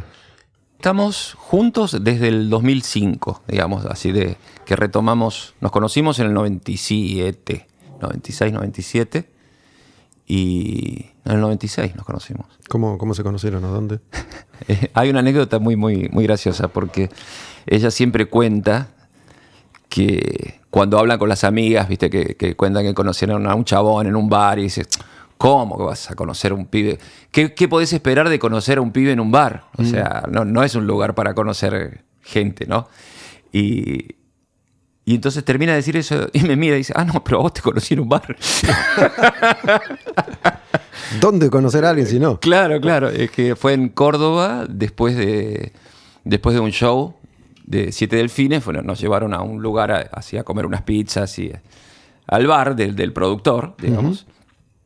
Y ahí nos cruzamos, ahí no, no, nos vimos, que ellas habían, ella con sus amigas habían ido de casualidad. En realidad fueron a ver a los Siete Delfines porque no había nada mejor que hacer Nada en Córdoba. hacer. Claro, se fijaron en el diario. Ah, mira, están los Siete Delfines, vamos, ¿quiénes son? Le dicen. Bueno, ¿Ella es de Córdoba o está de es de? Córdoba. No, no, es de Córdoba, es cordobesa. Y así que bueno, ahí nos conocimos. eh, digamos como que sentamos un precedente, no, no establecimos una relación, estuvo muy bueno, una, o sea, como que fue una, una semilla de una amistad que, que- que- duró varios años. Eh, después, bueno, mi, mi vida y su vida fueron por diferentes caminos y en el 2005 nos, nos reencontramos y le dimos una oportunidad a la, ¿Cómo, cómo a la fue? relación. ¿Cómo se hace ese reencuentro? Y el reencuentro fue porque yo volví de- a, a Córdoba después de varios años, eh, fui a tocar con la banda y yo estaba recién divorciado. O sea, no, estaba en el, el proceso de divorcio. Y hacía varios años que no la que no tenía contacto con Alejandra de, de ningún tipo, ni, o sea, la- habíamos tenido algún mail, algún cruce virtual, ya te digo, hacía dos o tres años, pero después no- eh, nunca más. Y cuando me llama un, un conocido, un periodista conocido para entrevistarme, de, de Córdoba, eh, el negro Germán Arrascaeta, y bueno, hablando con Germán para, para, la- para combinar para la nota, le- o sea, yo sabía que él era amigo de Alejandra, le digo, che, a la negra la, la ves, y ¿cómo no la voy a ver si soy el padrino de Dylan, de, de- Del hijo. de- de nuestro, de nuestro hijo? El que agarraste empezado. El que agarré empezado. Bueno, negro, no sé, qué sé yo, pero ¿tenés, me, me, me podrás dar el teléfono? Sí, cómo no, te lo doy. Y después la negra, Alejandra, le dijo, ¿cómo le vas a dar ese- mi teléfono sin preguntarme, boludo? No, bueno, pero es que Richard es de confianza. Sí, pero vos no sabes. Bueno, finalmente, entonces apenas, apenas pude, la llamé y quedamos en que nos veíamos allá en, en- en una conferencia de prensa que tenía que hacer apenas llegaba. Bueno, la vi. Y ahí, bueno, y ahí nos encontramos después de varios años que no nos veíamos y, y estuvo muy bien. eh, otro, otro momento muy diferente de, la vida de los dos. Ella ya con el, el nene, ya tenía Dylan como ocho. Claro, tenía ocho años. Yo estaba hacía, hacía años, no, hacía tres años que estaba sobrio, o sea que estaba con otra, otra perspectiva, otra, otra iluminación, digamos, tenía. Y eso a mí me, a mí me puso muy bien, digamos, la sobriedad, me hacía falta. Y eh, bueno, en ese momento empezamos a vernos y estaba bueno y eh, retomamos un diálogo que, que no, no había sido, bueno, que, ya te digo, la, la- vida nos llevó por caminos distintos, pero se puso muy bueno todo, el, diálogo así, eh, digamos, intelectual y corporal, todo, todo fue muy, muy lindo y, y en un momento le dije, bueno, ¿querés que seamos novios? Digo, Te declara. me declaré, claro. Y dije, bueno, con el compromiso, ¿no? Y ahí empezamos a estar de novios y nos casamos hace un par de años. Ya con la nena grande, con la nena empezada. Pero bueno, nos casamos finalmente y todo bien. Sí, ¿Y cómo, cómo fue que, que se plantó esa semilla? ¿Fue esa noche en el bar o, o hubo más contacto después de esa noche en el bar? En, Eh, en esa sí, primera fue, vez. fue habiendo un poco de contacto, de, digamos, las veces que fui a Córdoba eh, nos encontrábamos, alguna vez que ella vino a Buenos Aires también. Y, pero, digamos, yo tenía, mi, yo tenía una pareja acá en ese momento y ella estaba con sus cosas, entonces era como que no... Ninguno de los dos quería hacer cagada, digamos, como que no- nos manteníamos con una distancia saludable, pero había una, una amistad que estaba buena. Y hubo algún contacto así medio ilegal que, que, lo paramos un poco para no hacer el, el bardo, pero bueno, pero estaba, había una, una tensión, había, viste, cuando nos veíamos.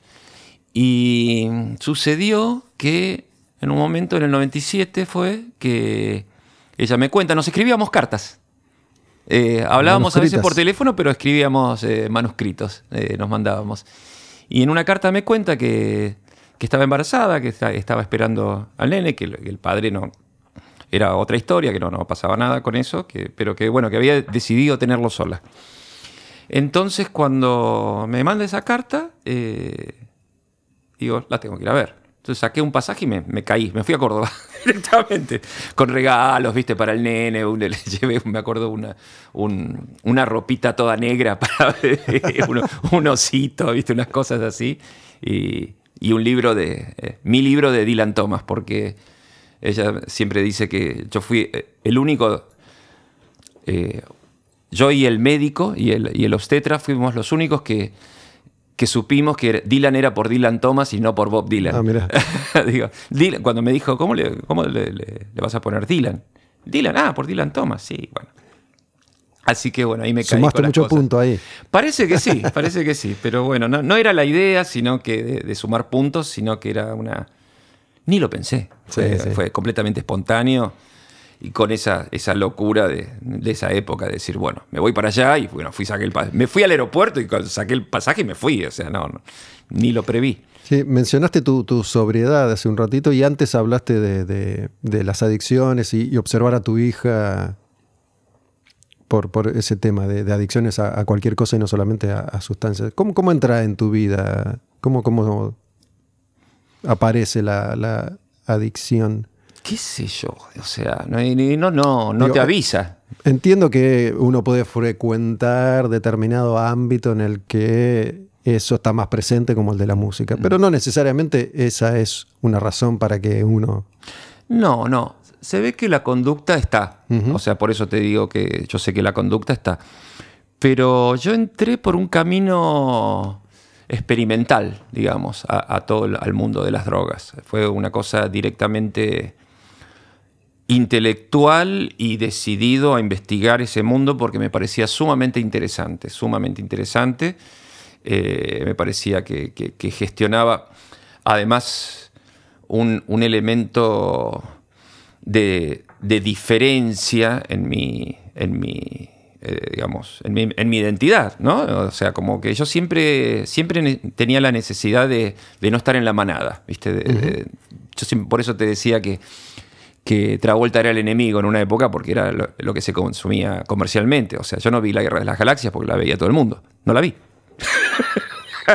no la vi en su momento. Después la, la agarré empezada de grande, pero Bueno, yo, yo cosas tuve, así. tuve algunas toma- tomas de posición similares, tipo me, me negué a ver a los Redondos o a los Stones, ponele. Claro. Estando, yo, yo estaba eh, ya en Rock and Pop trabajando en una transmisión de los Stones y me, me chocaba tanto el fenómeno, no la banda, sino ese fenómeno que, que me se inventa acá, que no, no los vi, no los vi estando ahí. Claro, es muy groso. Me quedé del lado de adentro del estadio. Bueno, bueno, a mí me pasó en el 18, me, eh, hice un viaje y me, me invitaron a ver a los Stones y no, me fui a, me fui a un festival, me fui al All Points que tocaban eh, tocaban bandas que me interesaban más que los Stones realmente. Así que bueno, estamos, estamos, sigo, sigue un poquitito esa, esa cosa. Pero bueno, Esa, esa, es otra razón bastante importante como para no haber tenido un éxito masivo también, ¿no? No querer ser de la manada a veces. Y viste, puede ser, sí, de, de, debe tener, debe tener que, que, ver porque además es el, el, consumo cultural que he tenido yo. Uh -huh. O sea, eh, la música que a mí me gusta, los artistas que, que siempre me gustaron, no eran los, los, masivos realmente. O sea, yo entendí y estudié y me, me, me dejé influir por, por artistas que, qué sé yo, Bowie cuando yo lo, lo, empecé a escuchar a Bowie no lo conocía nadie acá, pero nadie mal. O sea, tenía que. Me acuerdo que para eh, dar el último, el último golpe a, a Fiebre de Sábado por la Noche. Eh, cuando compré Héroes, lo, tiene varios temas que son casi música disco. O sea, porque tiene el bombo, eh, o sea, el, la pulsación es de música disco. Entonces yo tenía que explicarle a mis amigos que no era música disco, o sea que parecía que tenía el sonido, pero lo que estaba batiendo el Kia era algo bastante diferente. ¿En qué, ¿En qué, época estaba Bowie en ese momento? Y en Héroes, eh, eso fue en el. Yo lo compré en el 78, en el 79 compré Héroes. Y, y bueno, veníamos lo de Fiebre de Sábado por la Noche. La música disco, el fervor de la música disco fue en el 78 acá, 77-78. Sí, además es un fenómeno que trascendió la música disco porque un montón de artistas, para ponerse a tono con lo que pasaba, tienen sus canciones o sus discos, ¿no? Stones, Pero Stewart, todo, todo, Key, claro, Queen. tal cual. Tal cual, tal cual. Sí, cuando, cuando llegó a Queen fue, fue increíble porque, bueno, Kiss también. Kiss también, claro, sí, sí. todos, todos iban cayendo por ahí. Entonces, no estaba tan equivocado. Ni yo ni Bowie. Eh, así que bueno, después con, digamos, con el tema este de la, de la identidad, viste, a mí me gustaba ser el, más misterioso, era el, pibe que se iba con sus libros al colegio, llevaba algún disco, algún libro para que me hiciera compañía, los libros de Poe, viste, e, ese tipo de cosas, o de... Me acuerdo que también bueno, no importa, no te voy a decir todos los libros que. pero si no, no terminamos más. Pero bueno, habías armado un poco tu, tu, tu carisma Mi carisma de por ese lado y, y descubrí a, a, William Burroughs, al escritor. Y que me literalmente me voló la cabeza, me parecía completa. Estaba.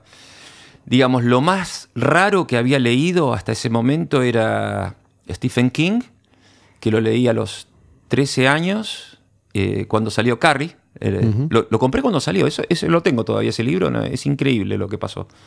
Es un libro que está escrito de una manera bastante transversal, es, es muy loco porque eh, era la primera vez que yo leía, yo era muy lector, ¿no? Pero todo lo que era el pensamiento, lo, lo, lo que ella tenía en su cabeza, está en itálica, en el, en el libro.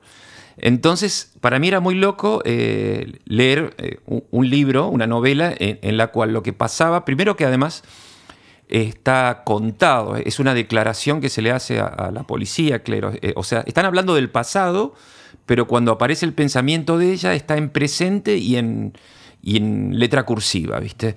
Entonces era muy interesante, ¿no? o sea, lo que transmitía el libro al estar escrito de una manera diferente, uh -huh. ¿no? Como que podías no era más lineal.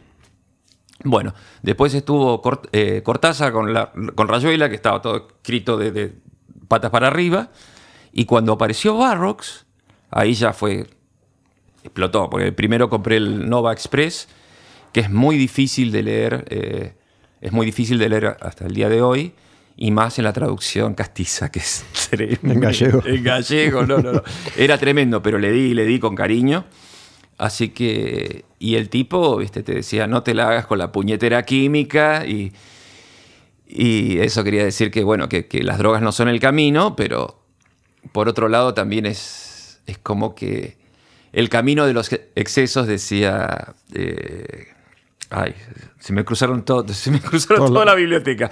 El camino de los excesos conduce al palacio de la sabiduría, ¿no? Eh, lo que yo le agrego a esa frase es que hay que bajarse antes. Mm. O sea, hay que tomar colectora, porque si seguís por ahí, conduce, pero puede que, que, te des una piña antes de llegar a la sabiduría.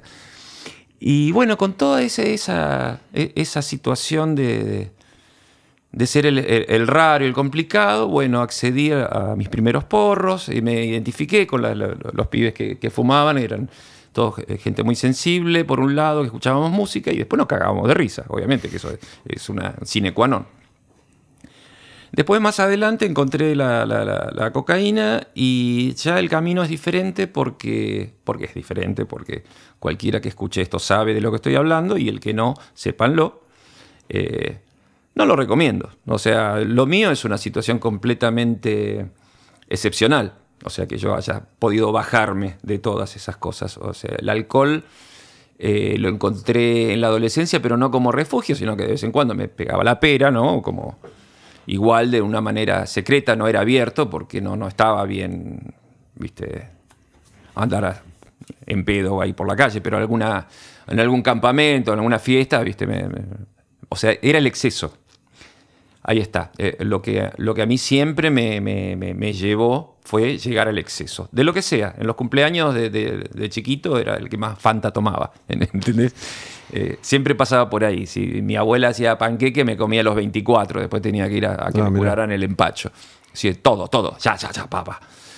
Y, y nada, bueno, me fui enroscando la historia y en un momento, bueno, estaba recontra pegado a la, a, la- cocaína, ¿viste? dije, la mierda, o sea, me encontré en un límite muy, muy fulero, en una situación muy fulera, de la, de la cual voluntariamente pude rescatarme,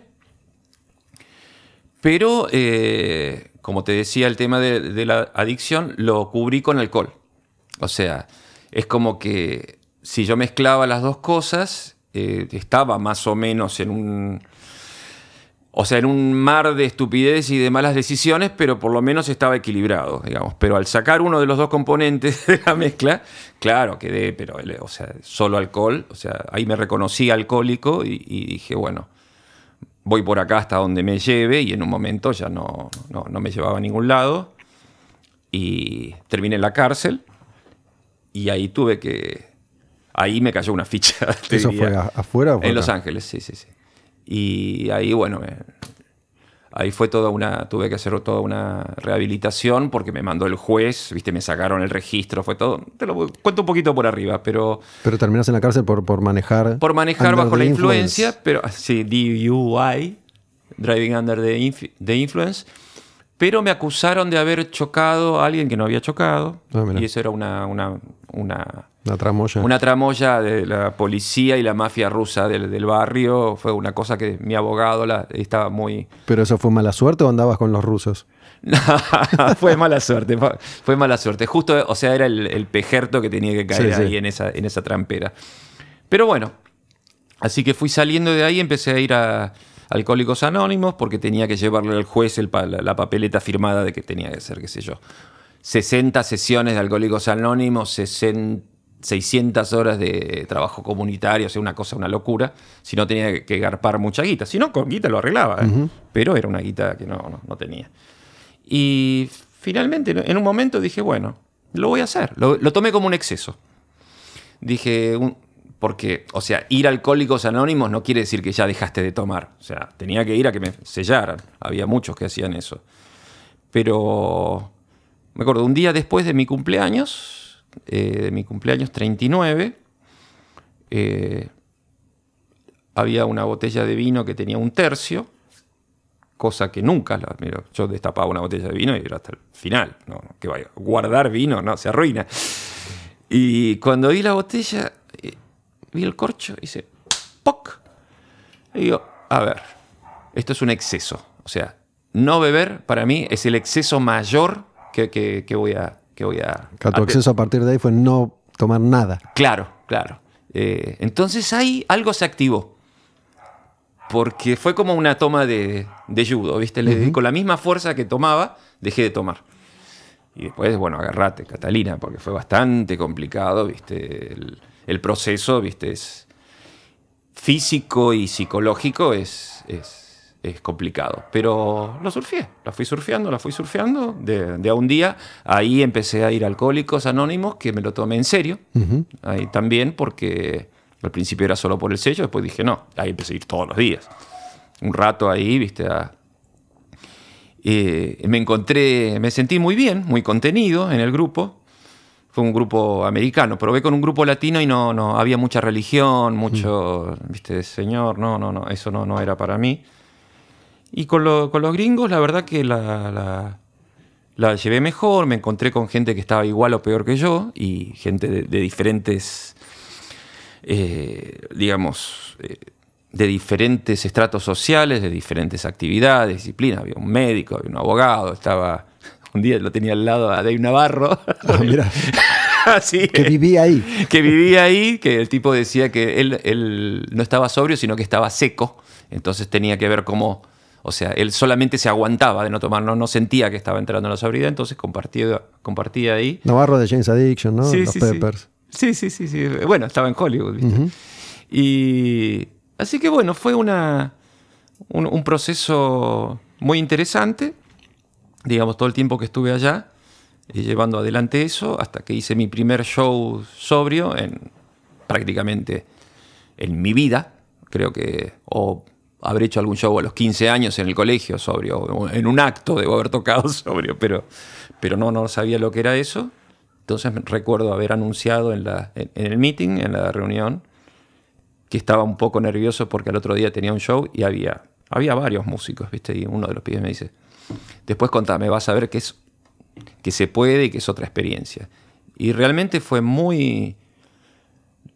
Ese show no lo voy a olvidar nunca porque me encontré arriba del escenario en una situación, yo no estaba de, lead vocal, estaba, estaba con otra banda, pero estaba de director de una banda que acompañábamos a, a una cantante.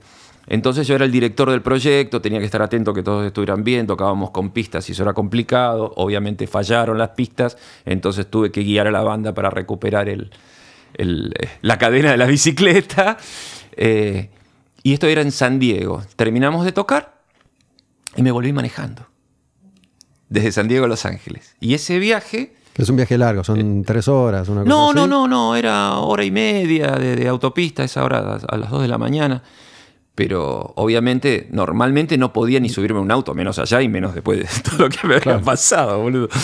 Pero fue increíble, o sea, con la adrenalina, solo con la adrenalina, viste, volver manejando, llegar a casa, viste, estuvo buenísimo el show y al otro día levantarme e ir a laburar, fue increíble. Y, y así, día a día, ahora este año hace 20 años que no chupo, pero total, viste, y, y me di cuenta hace poco que, que se cumplieron los 20 años, no, no es, ni esa efeméride tengo presente, ninguna nostalgia. Así que sí, sí, eso me... La verdad es que me, me- me permitió experimentar, digamos, estos últimos 20 años de, de- mi vida y de mi carrera tienen un, carrer- un carril diferente a, los años previos, a los 20 previos, ponele. Y eso creo que le, le agrega un plus a todo, porque es como otro ángulo, ¿viste? Es, es toda otra... Todo vale, ¿ok? O sea, no digo que lo de antes no, eh, ahora es la posta. No, no, no es eso. Simplemente he tenido la, la- la suerte, la fortuna de, de poder eh, recorrer este tramo del camino desde, con otro punto de vista y con otra percepción también, otra intensidad. Y eso debe tener que ver también con, con que puedas ir pensando para adelante. Pues no es que estoy así ya No, no, arrastrado. ¿viste? No, sabes que este, este lugar común que, que sobre todo está asociado a la, a la música y al rock en particular, de si viviste los 80 y los recordás, no los viviste, y esto de, supongo yo que tiene que haber tenido que ver esta cosa de, de- de la salida de una dictadura para entrar en una democracia y la explosión musical que se da Claro, entonces, como que había, que uno de los ingredientes que no podía faltar en ese momento era tomar merca, era tan así, sí. Eh, depende, depende. O sea, yo, yo me metía a todo lo que, Lo que aparecía. Lo, lo que aparecía. Además, éramos, éramos todos universitarios. O sea, mi, mi- mi grupo en, en- en los 80, antes de que me hiciera rockero, digamos, profesional, eh, bueno, yo iba a exactas. Tenía amigos que, eh, bueno, teníamos, éramos un grupo de amigos que algunos se iban a estudiar biología, otros química, entonces pasaban cosas.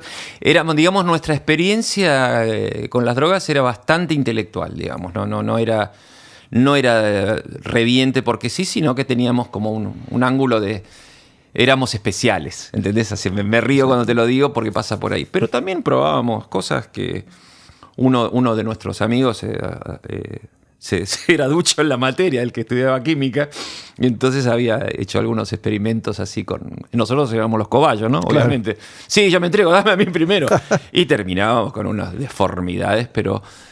Pero todo eso tenía que ver justamente, es, es el, son los albores de la democracia, es cuando es el, empieza el nuestro destape, digamos que es real.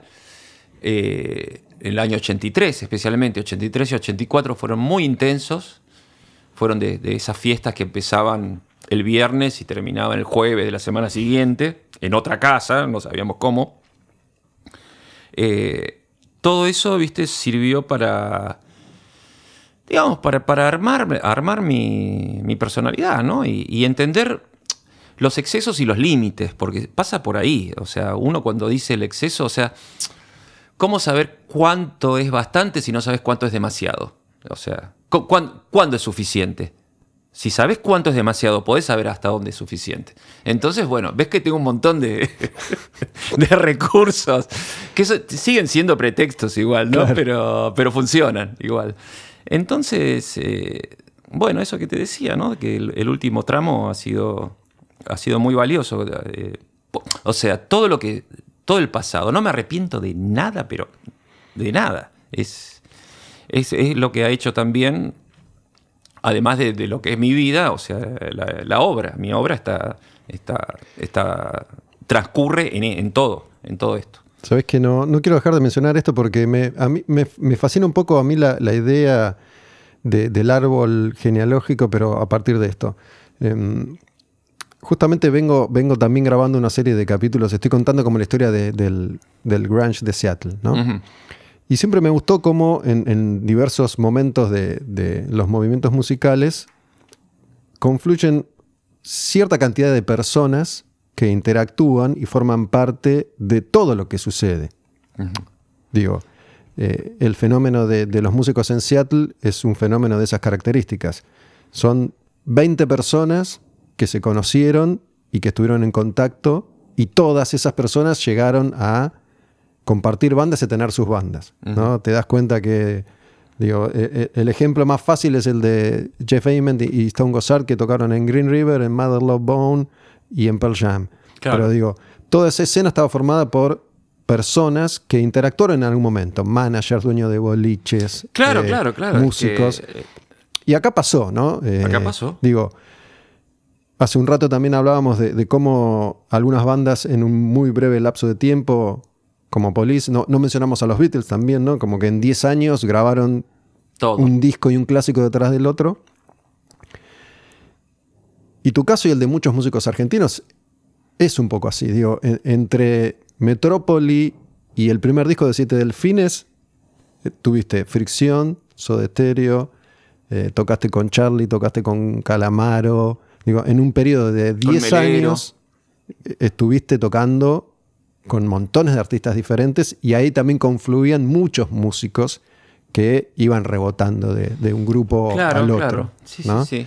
Eh, y eso en un periodo bastante corto de tiempo en el que vos hiciste todo eso. Estamos hablando solamente de 10 años de tu, de tu experiencia es cierto, musical. Digo, en tan poco tiempo absorber también, es, casi como un exceso también, ¿no? Absorber toda esa información, digo, de, empezar a tocar a tres años después estar con Charlie García y seis meses después con Calamaro y con Cerati.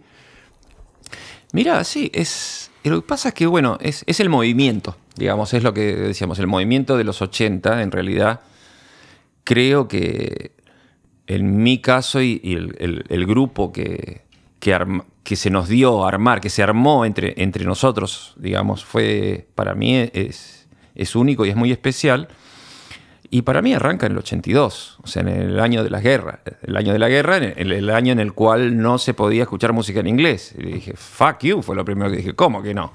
O sea, y ahí, digamos, en ese año yo conozco a, Melero, lo conozco a Butrón, lo conozco a, Los Soda, todo en el 82. después empezó, eh, empezó a moverse toda la cosa, pero en el 82 éramos completamente underground y era todo prohibido lo que estábamos haciendo. Bueno, eh, de hecho, sí. Perdón, te, agrego esto nomás porque cuando hablábamos antes de, la música que escuchamos cuando éramos chicos, digo, la música argentina, para mí, no entra hasta Malvinas, que además coincide con mi adolescencia y coincide con la aparición tras el regreso de la democracia, de todos estos grupos, que son los grupos que yo empiezo a escuchar. de recambio, digamos. Claro, yo desde, desde los VGs hasta Malvinas no escuché música argentina, no escuché Charlie, no escuché claro, no escuché Sui Generis, nada. Pero después, bueno, que clics modernos, que aparece Soda, que los violadores, que B8, que Riff, que Sumo, que los redondos, que los abuelos, que Virus. En ese momento entra la música argentina a, a mi vida. Hasta entonces, no. Y Malvinas y la difusión de artistas en, eh, argentinos tiene mucho que ver también. Sí, yo te digo, eh, en mi caso yo no escuchaba música en castellano porque no me gustaba cómo sonaba eh, de chico. Hasta que descubrí, encontré, llegó a mis manos Durazno Sangrando de Invisible, que eso fue también en el... Al toque que compré Quemar de Deep Purple, ¿no? Ahí al toque, pero cuando llegó ese disco eh, sonaba muy bien. Es un disco que está muy bien grabado, que suena muy bien, y eso me gustó porque el audio me, importaba. Y lo que me fascinaba era que las letras no se entendía un carajo de qué estaba hablando. Entonces, para mí estaba en otro idioma, no era en castellano. bueno, salvando las distancias, entonces paso para adelante. Lo que pasó también en. bueno, es un, es un análisis que te voy a contar, pero lo que pasó también fue en, el 82 con, con, el rock en castellano. Yo Creo que además lo que sucedió con el rock nacional era que me revelé muchísimo, porque claro, había tanta necesidad de, poner música en, castellano que pasaban todo lo que había. Se quedaron sin música y así empezaron. Por eso empezaron a, firmar bandas nuevas, ¿no? Pero todo lo que se escuchaba era lo que a, mí ya me había pasado, ya no, no me identificaba, era todo viejo, era, tenía toda esa solemnidad que, de la cual yo me escapaba. Eh, ese discurso neo-hippie, psicobolche, que tampoco tenía que ver.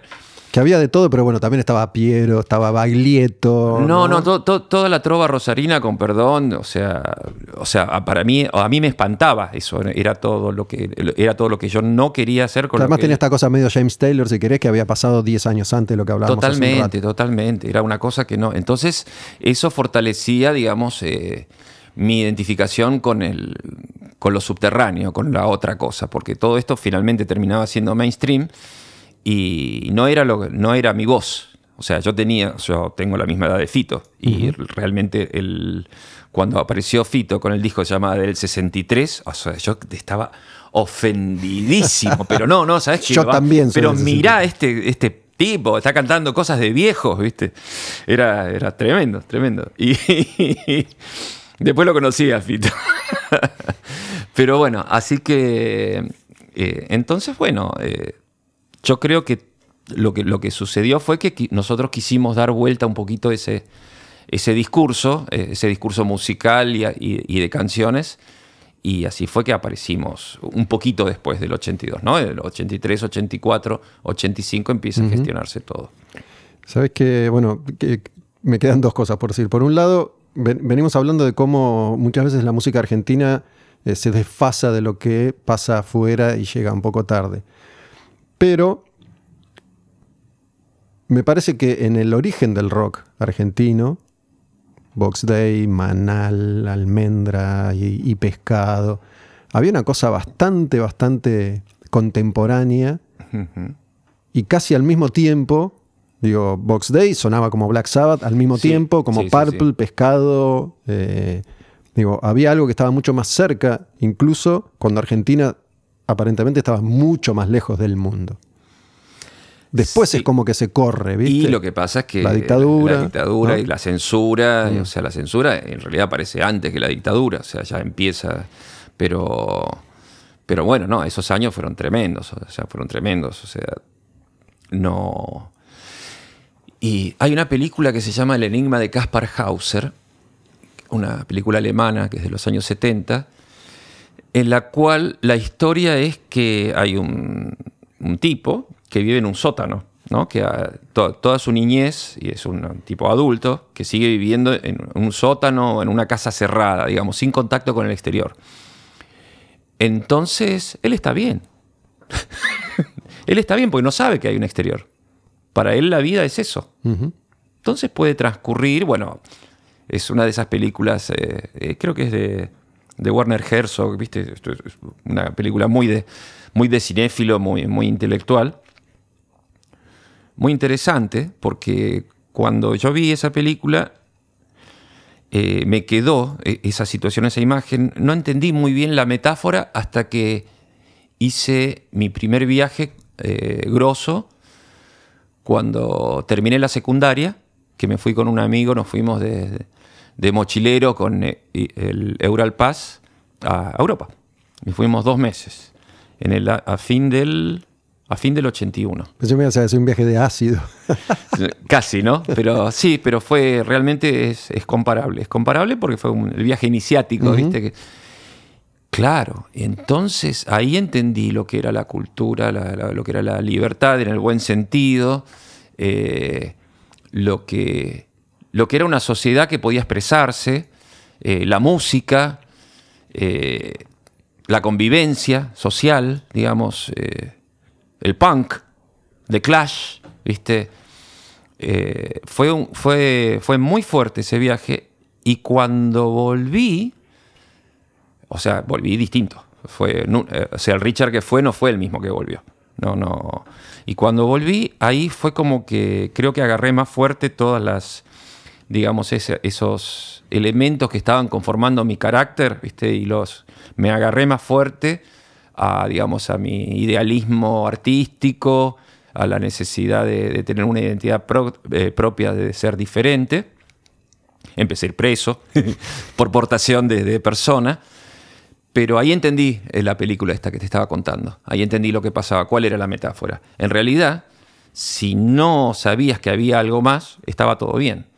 Y, por eso, digamos, toda la, música que llegaba retrasada y siempre estaban, siempre decía, uh, nosotros siempre atrasados. Sí, porque estaban parando todo para ver qué era lo que entraba o lo que no podía entrar. Y, el prejuicio y todo eso, y lo prohibido. Así que fue un, ese fue un gran momento de, mi vida y creo que es clave para entender un poco que, cuál fue la, la gran motivación que por ahí ahora con la perspectiva parece como darle demasiada importancia a una, digamos. Queríamos cambiar la música, queríamos cambiar todo. Bueno, eso es lo música. Sí, no, pero había un montón de cosas que implícitas en, cuanto a la, a, la voz de una generación. Que esto lo hablo con muchos músicos y, sobre todo se lo, se lo, planteo a los músicos veteranos con los que vengo hablando, que son los que formaron parte de esa generación, ¿no? Con, con Soule, Quiroga, Black Amaya, em, Molinari para mí, que, es una generación que se propuso cambiar el mundo y a veces sienten que, fallaron. Y yo le digo, para nada. Digo, la música cambia el mundo, cambió mi mundo, cambió el tuyo, cambió el de ellos. Digo, eh, obviamente no termina con las guerras ni con el hambre. No, pero cambia el mundo la música. Digo. Sí, sí, sí, es porque si uno es sensible, viste, y, se identifica o sea, con el con la sensibilidad y con el vuelo que te da, viste, bueno, qué sé yo, cada uno, para mí es mi vida, entonces no, no, no, no puedo ser nada, nada objetivo, pero eh, ha sido, digamos, fue la herramienta también que, pude, de la, que pude aprender a usar para, para seguir marcando una diferencia, marcando eh, la individualidad, que no es el individualismo, sino que, o sea, el, ser único que tiene algo para compartir, mm. ¿no? Y, justamente aceptar también lo que venía de afuera. Así que, bueno, eso. Bueno, a, propósito de, como, como para cerrar toda la charla y los vaivenes musicales del mundo y de la Argentina. Yo creo que en los, procesos de, crisis muy, muy profunda, porque Argentina siempre está en crisis, pero hay momentos que son más profundos, como este creo que, estamos viviendo.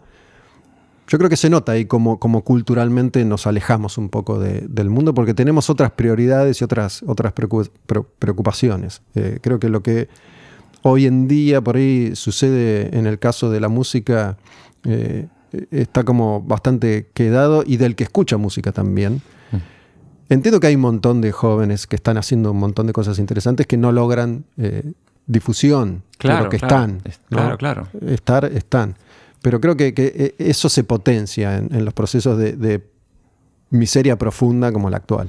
Yo creo que sí, sí, sí, tiene mucho que ver porque realmente o sea, pensar en parar la olla, eh, o sea, ser creativo es ver cómo parar la olla también, ¿viste? No, salvando las distancias, o sea, pero, o sea, con la gente que están realmente en condiciones, en condiciones dramáticas, ¿viste?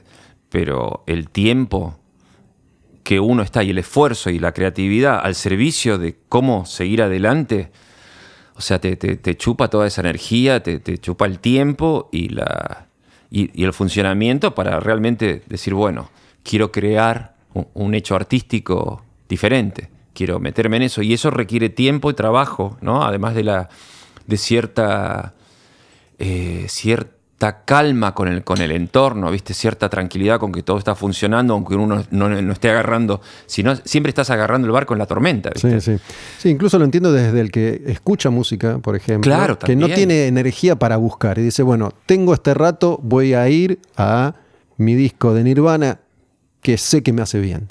Sí. Que, sé que representa esto para mí. No tengo tiempo ni energía para, para andar buscando algo nuevo. O se queda tranquilo con el, consejo del algoritmo, que realmente es, endogámico totalmente. O sea, nunca te, va, nunca te va a dar una sorpresa real, nunca te va a desestabilizar un poco, nunca te va a dar un estímulo que, te saque de la caja, ¿no? Eh, y ese es el problema del algoritmo también, que es otra, otra conversación.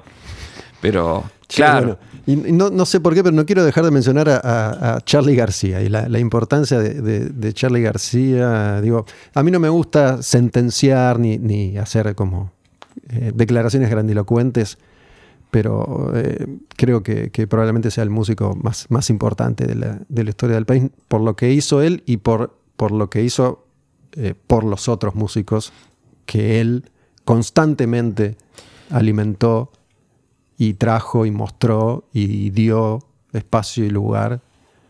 Yo eh, estoy completamente de acuerdo con vos. O sea, es el, es el músico más importante y, en mi caso personal, digamos, a mí me cambió la vida.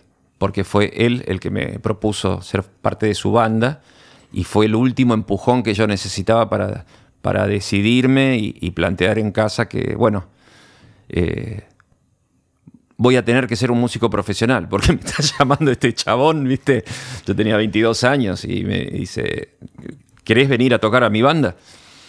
Y bueno, una vez que planteé eso en mi casa, dije, bueno, anda.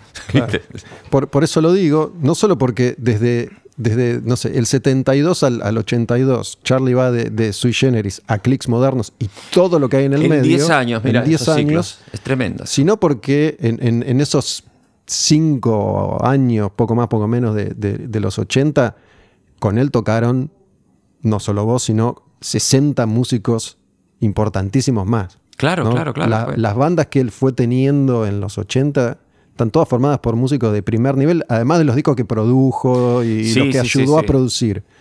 ¿no? Esto de no tenerle miedo al joven, sino al contrario. Vení, es un gran modelo, es un gran modelo, sí, sí. Y Sí, sí, yo realmente agradezco que, que, haberme cruzado en el camino con él. El, tipo, yo lo que aprendí, o sea, trabajando al lado de él, es, o sea, lo sigo aplicando hoy en día. Eh, y, y, no, pero básicamente también hace poco estuve pensando en eso, ¿viste? A veces uno se cuelga y piensa en cosas, pero digo, no, loco, si, si yo no me cruzaba con él y él me hacía esa propuesta, yo iba a seguir con la guitarra al lado en vez de llevarla viste, adelante, sino que iba a seguir estudiando, viendo el mandato de la universidad, viste, seguir cumpliendo con esas necesidades, o no sé a dónde hubiera terminado, pero no sabemos, nunca lo sabremos. Richard, un placer. Lo mismo, Gustavo. Muchas gracias, muchas gracias. bueno, gracias a vos. Quemar un patrullero. La música como acto revolucionario.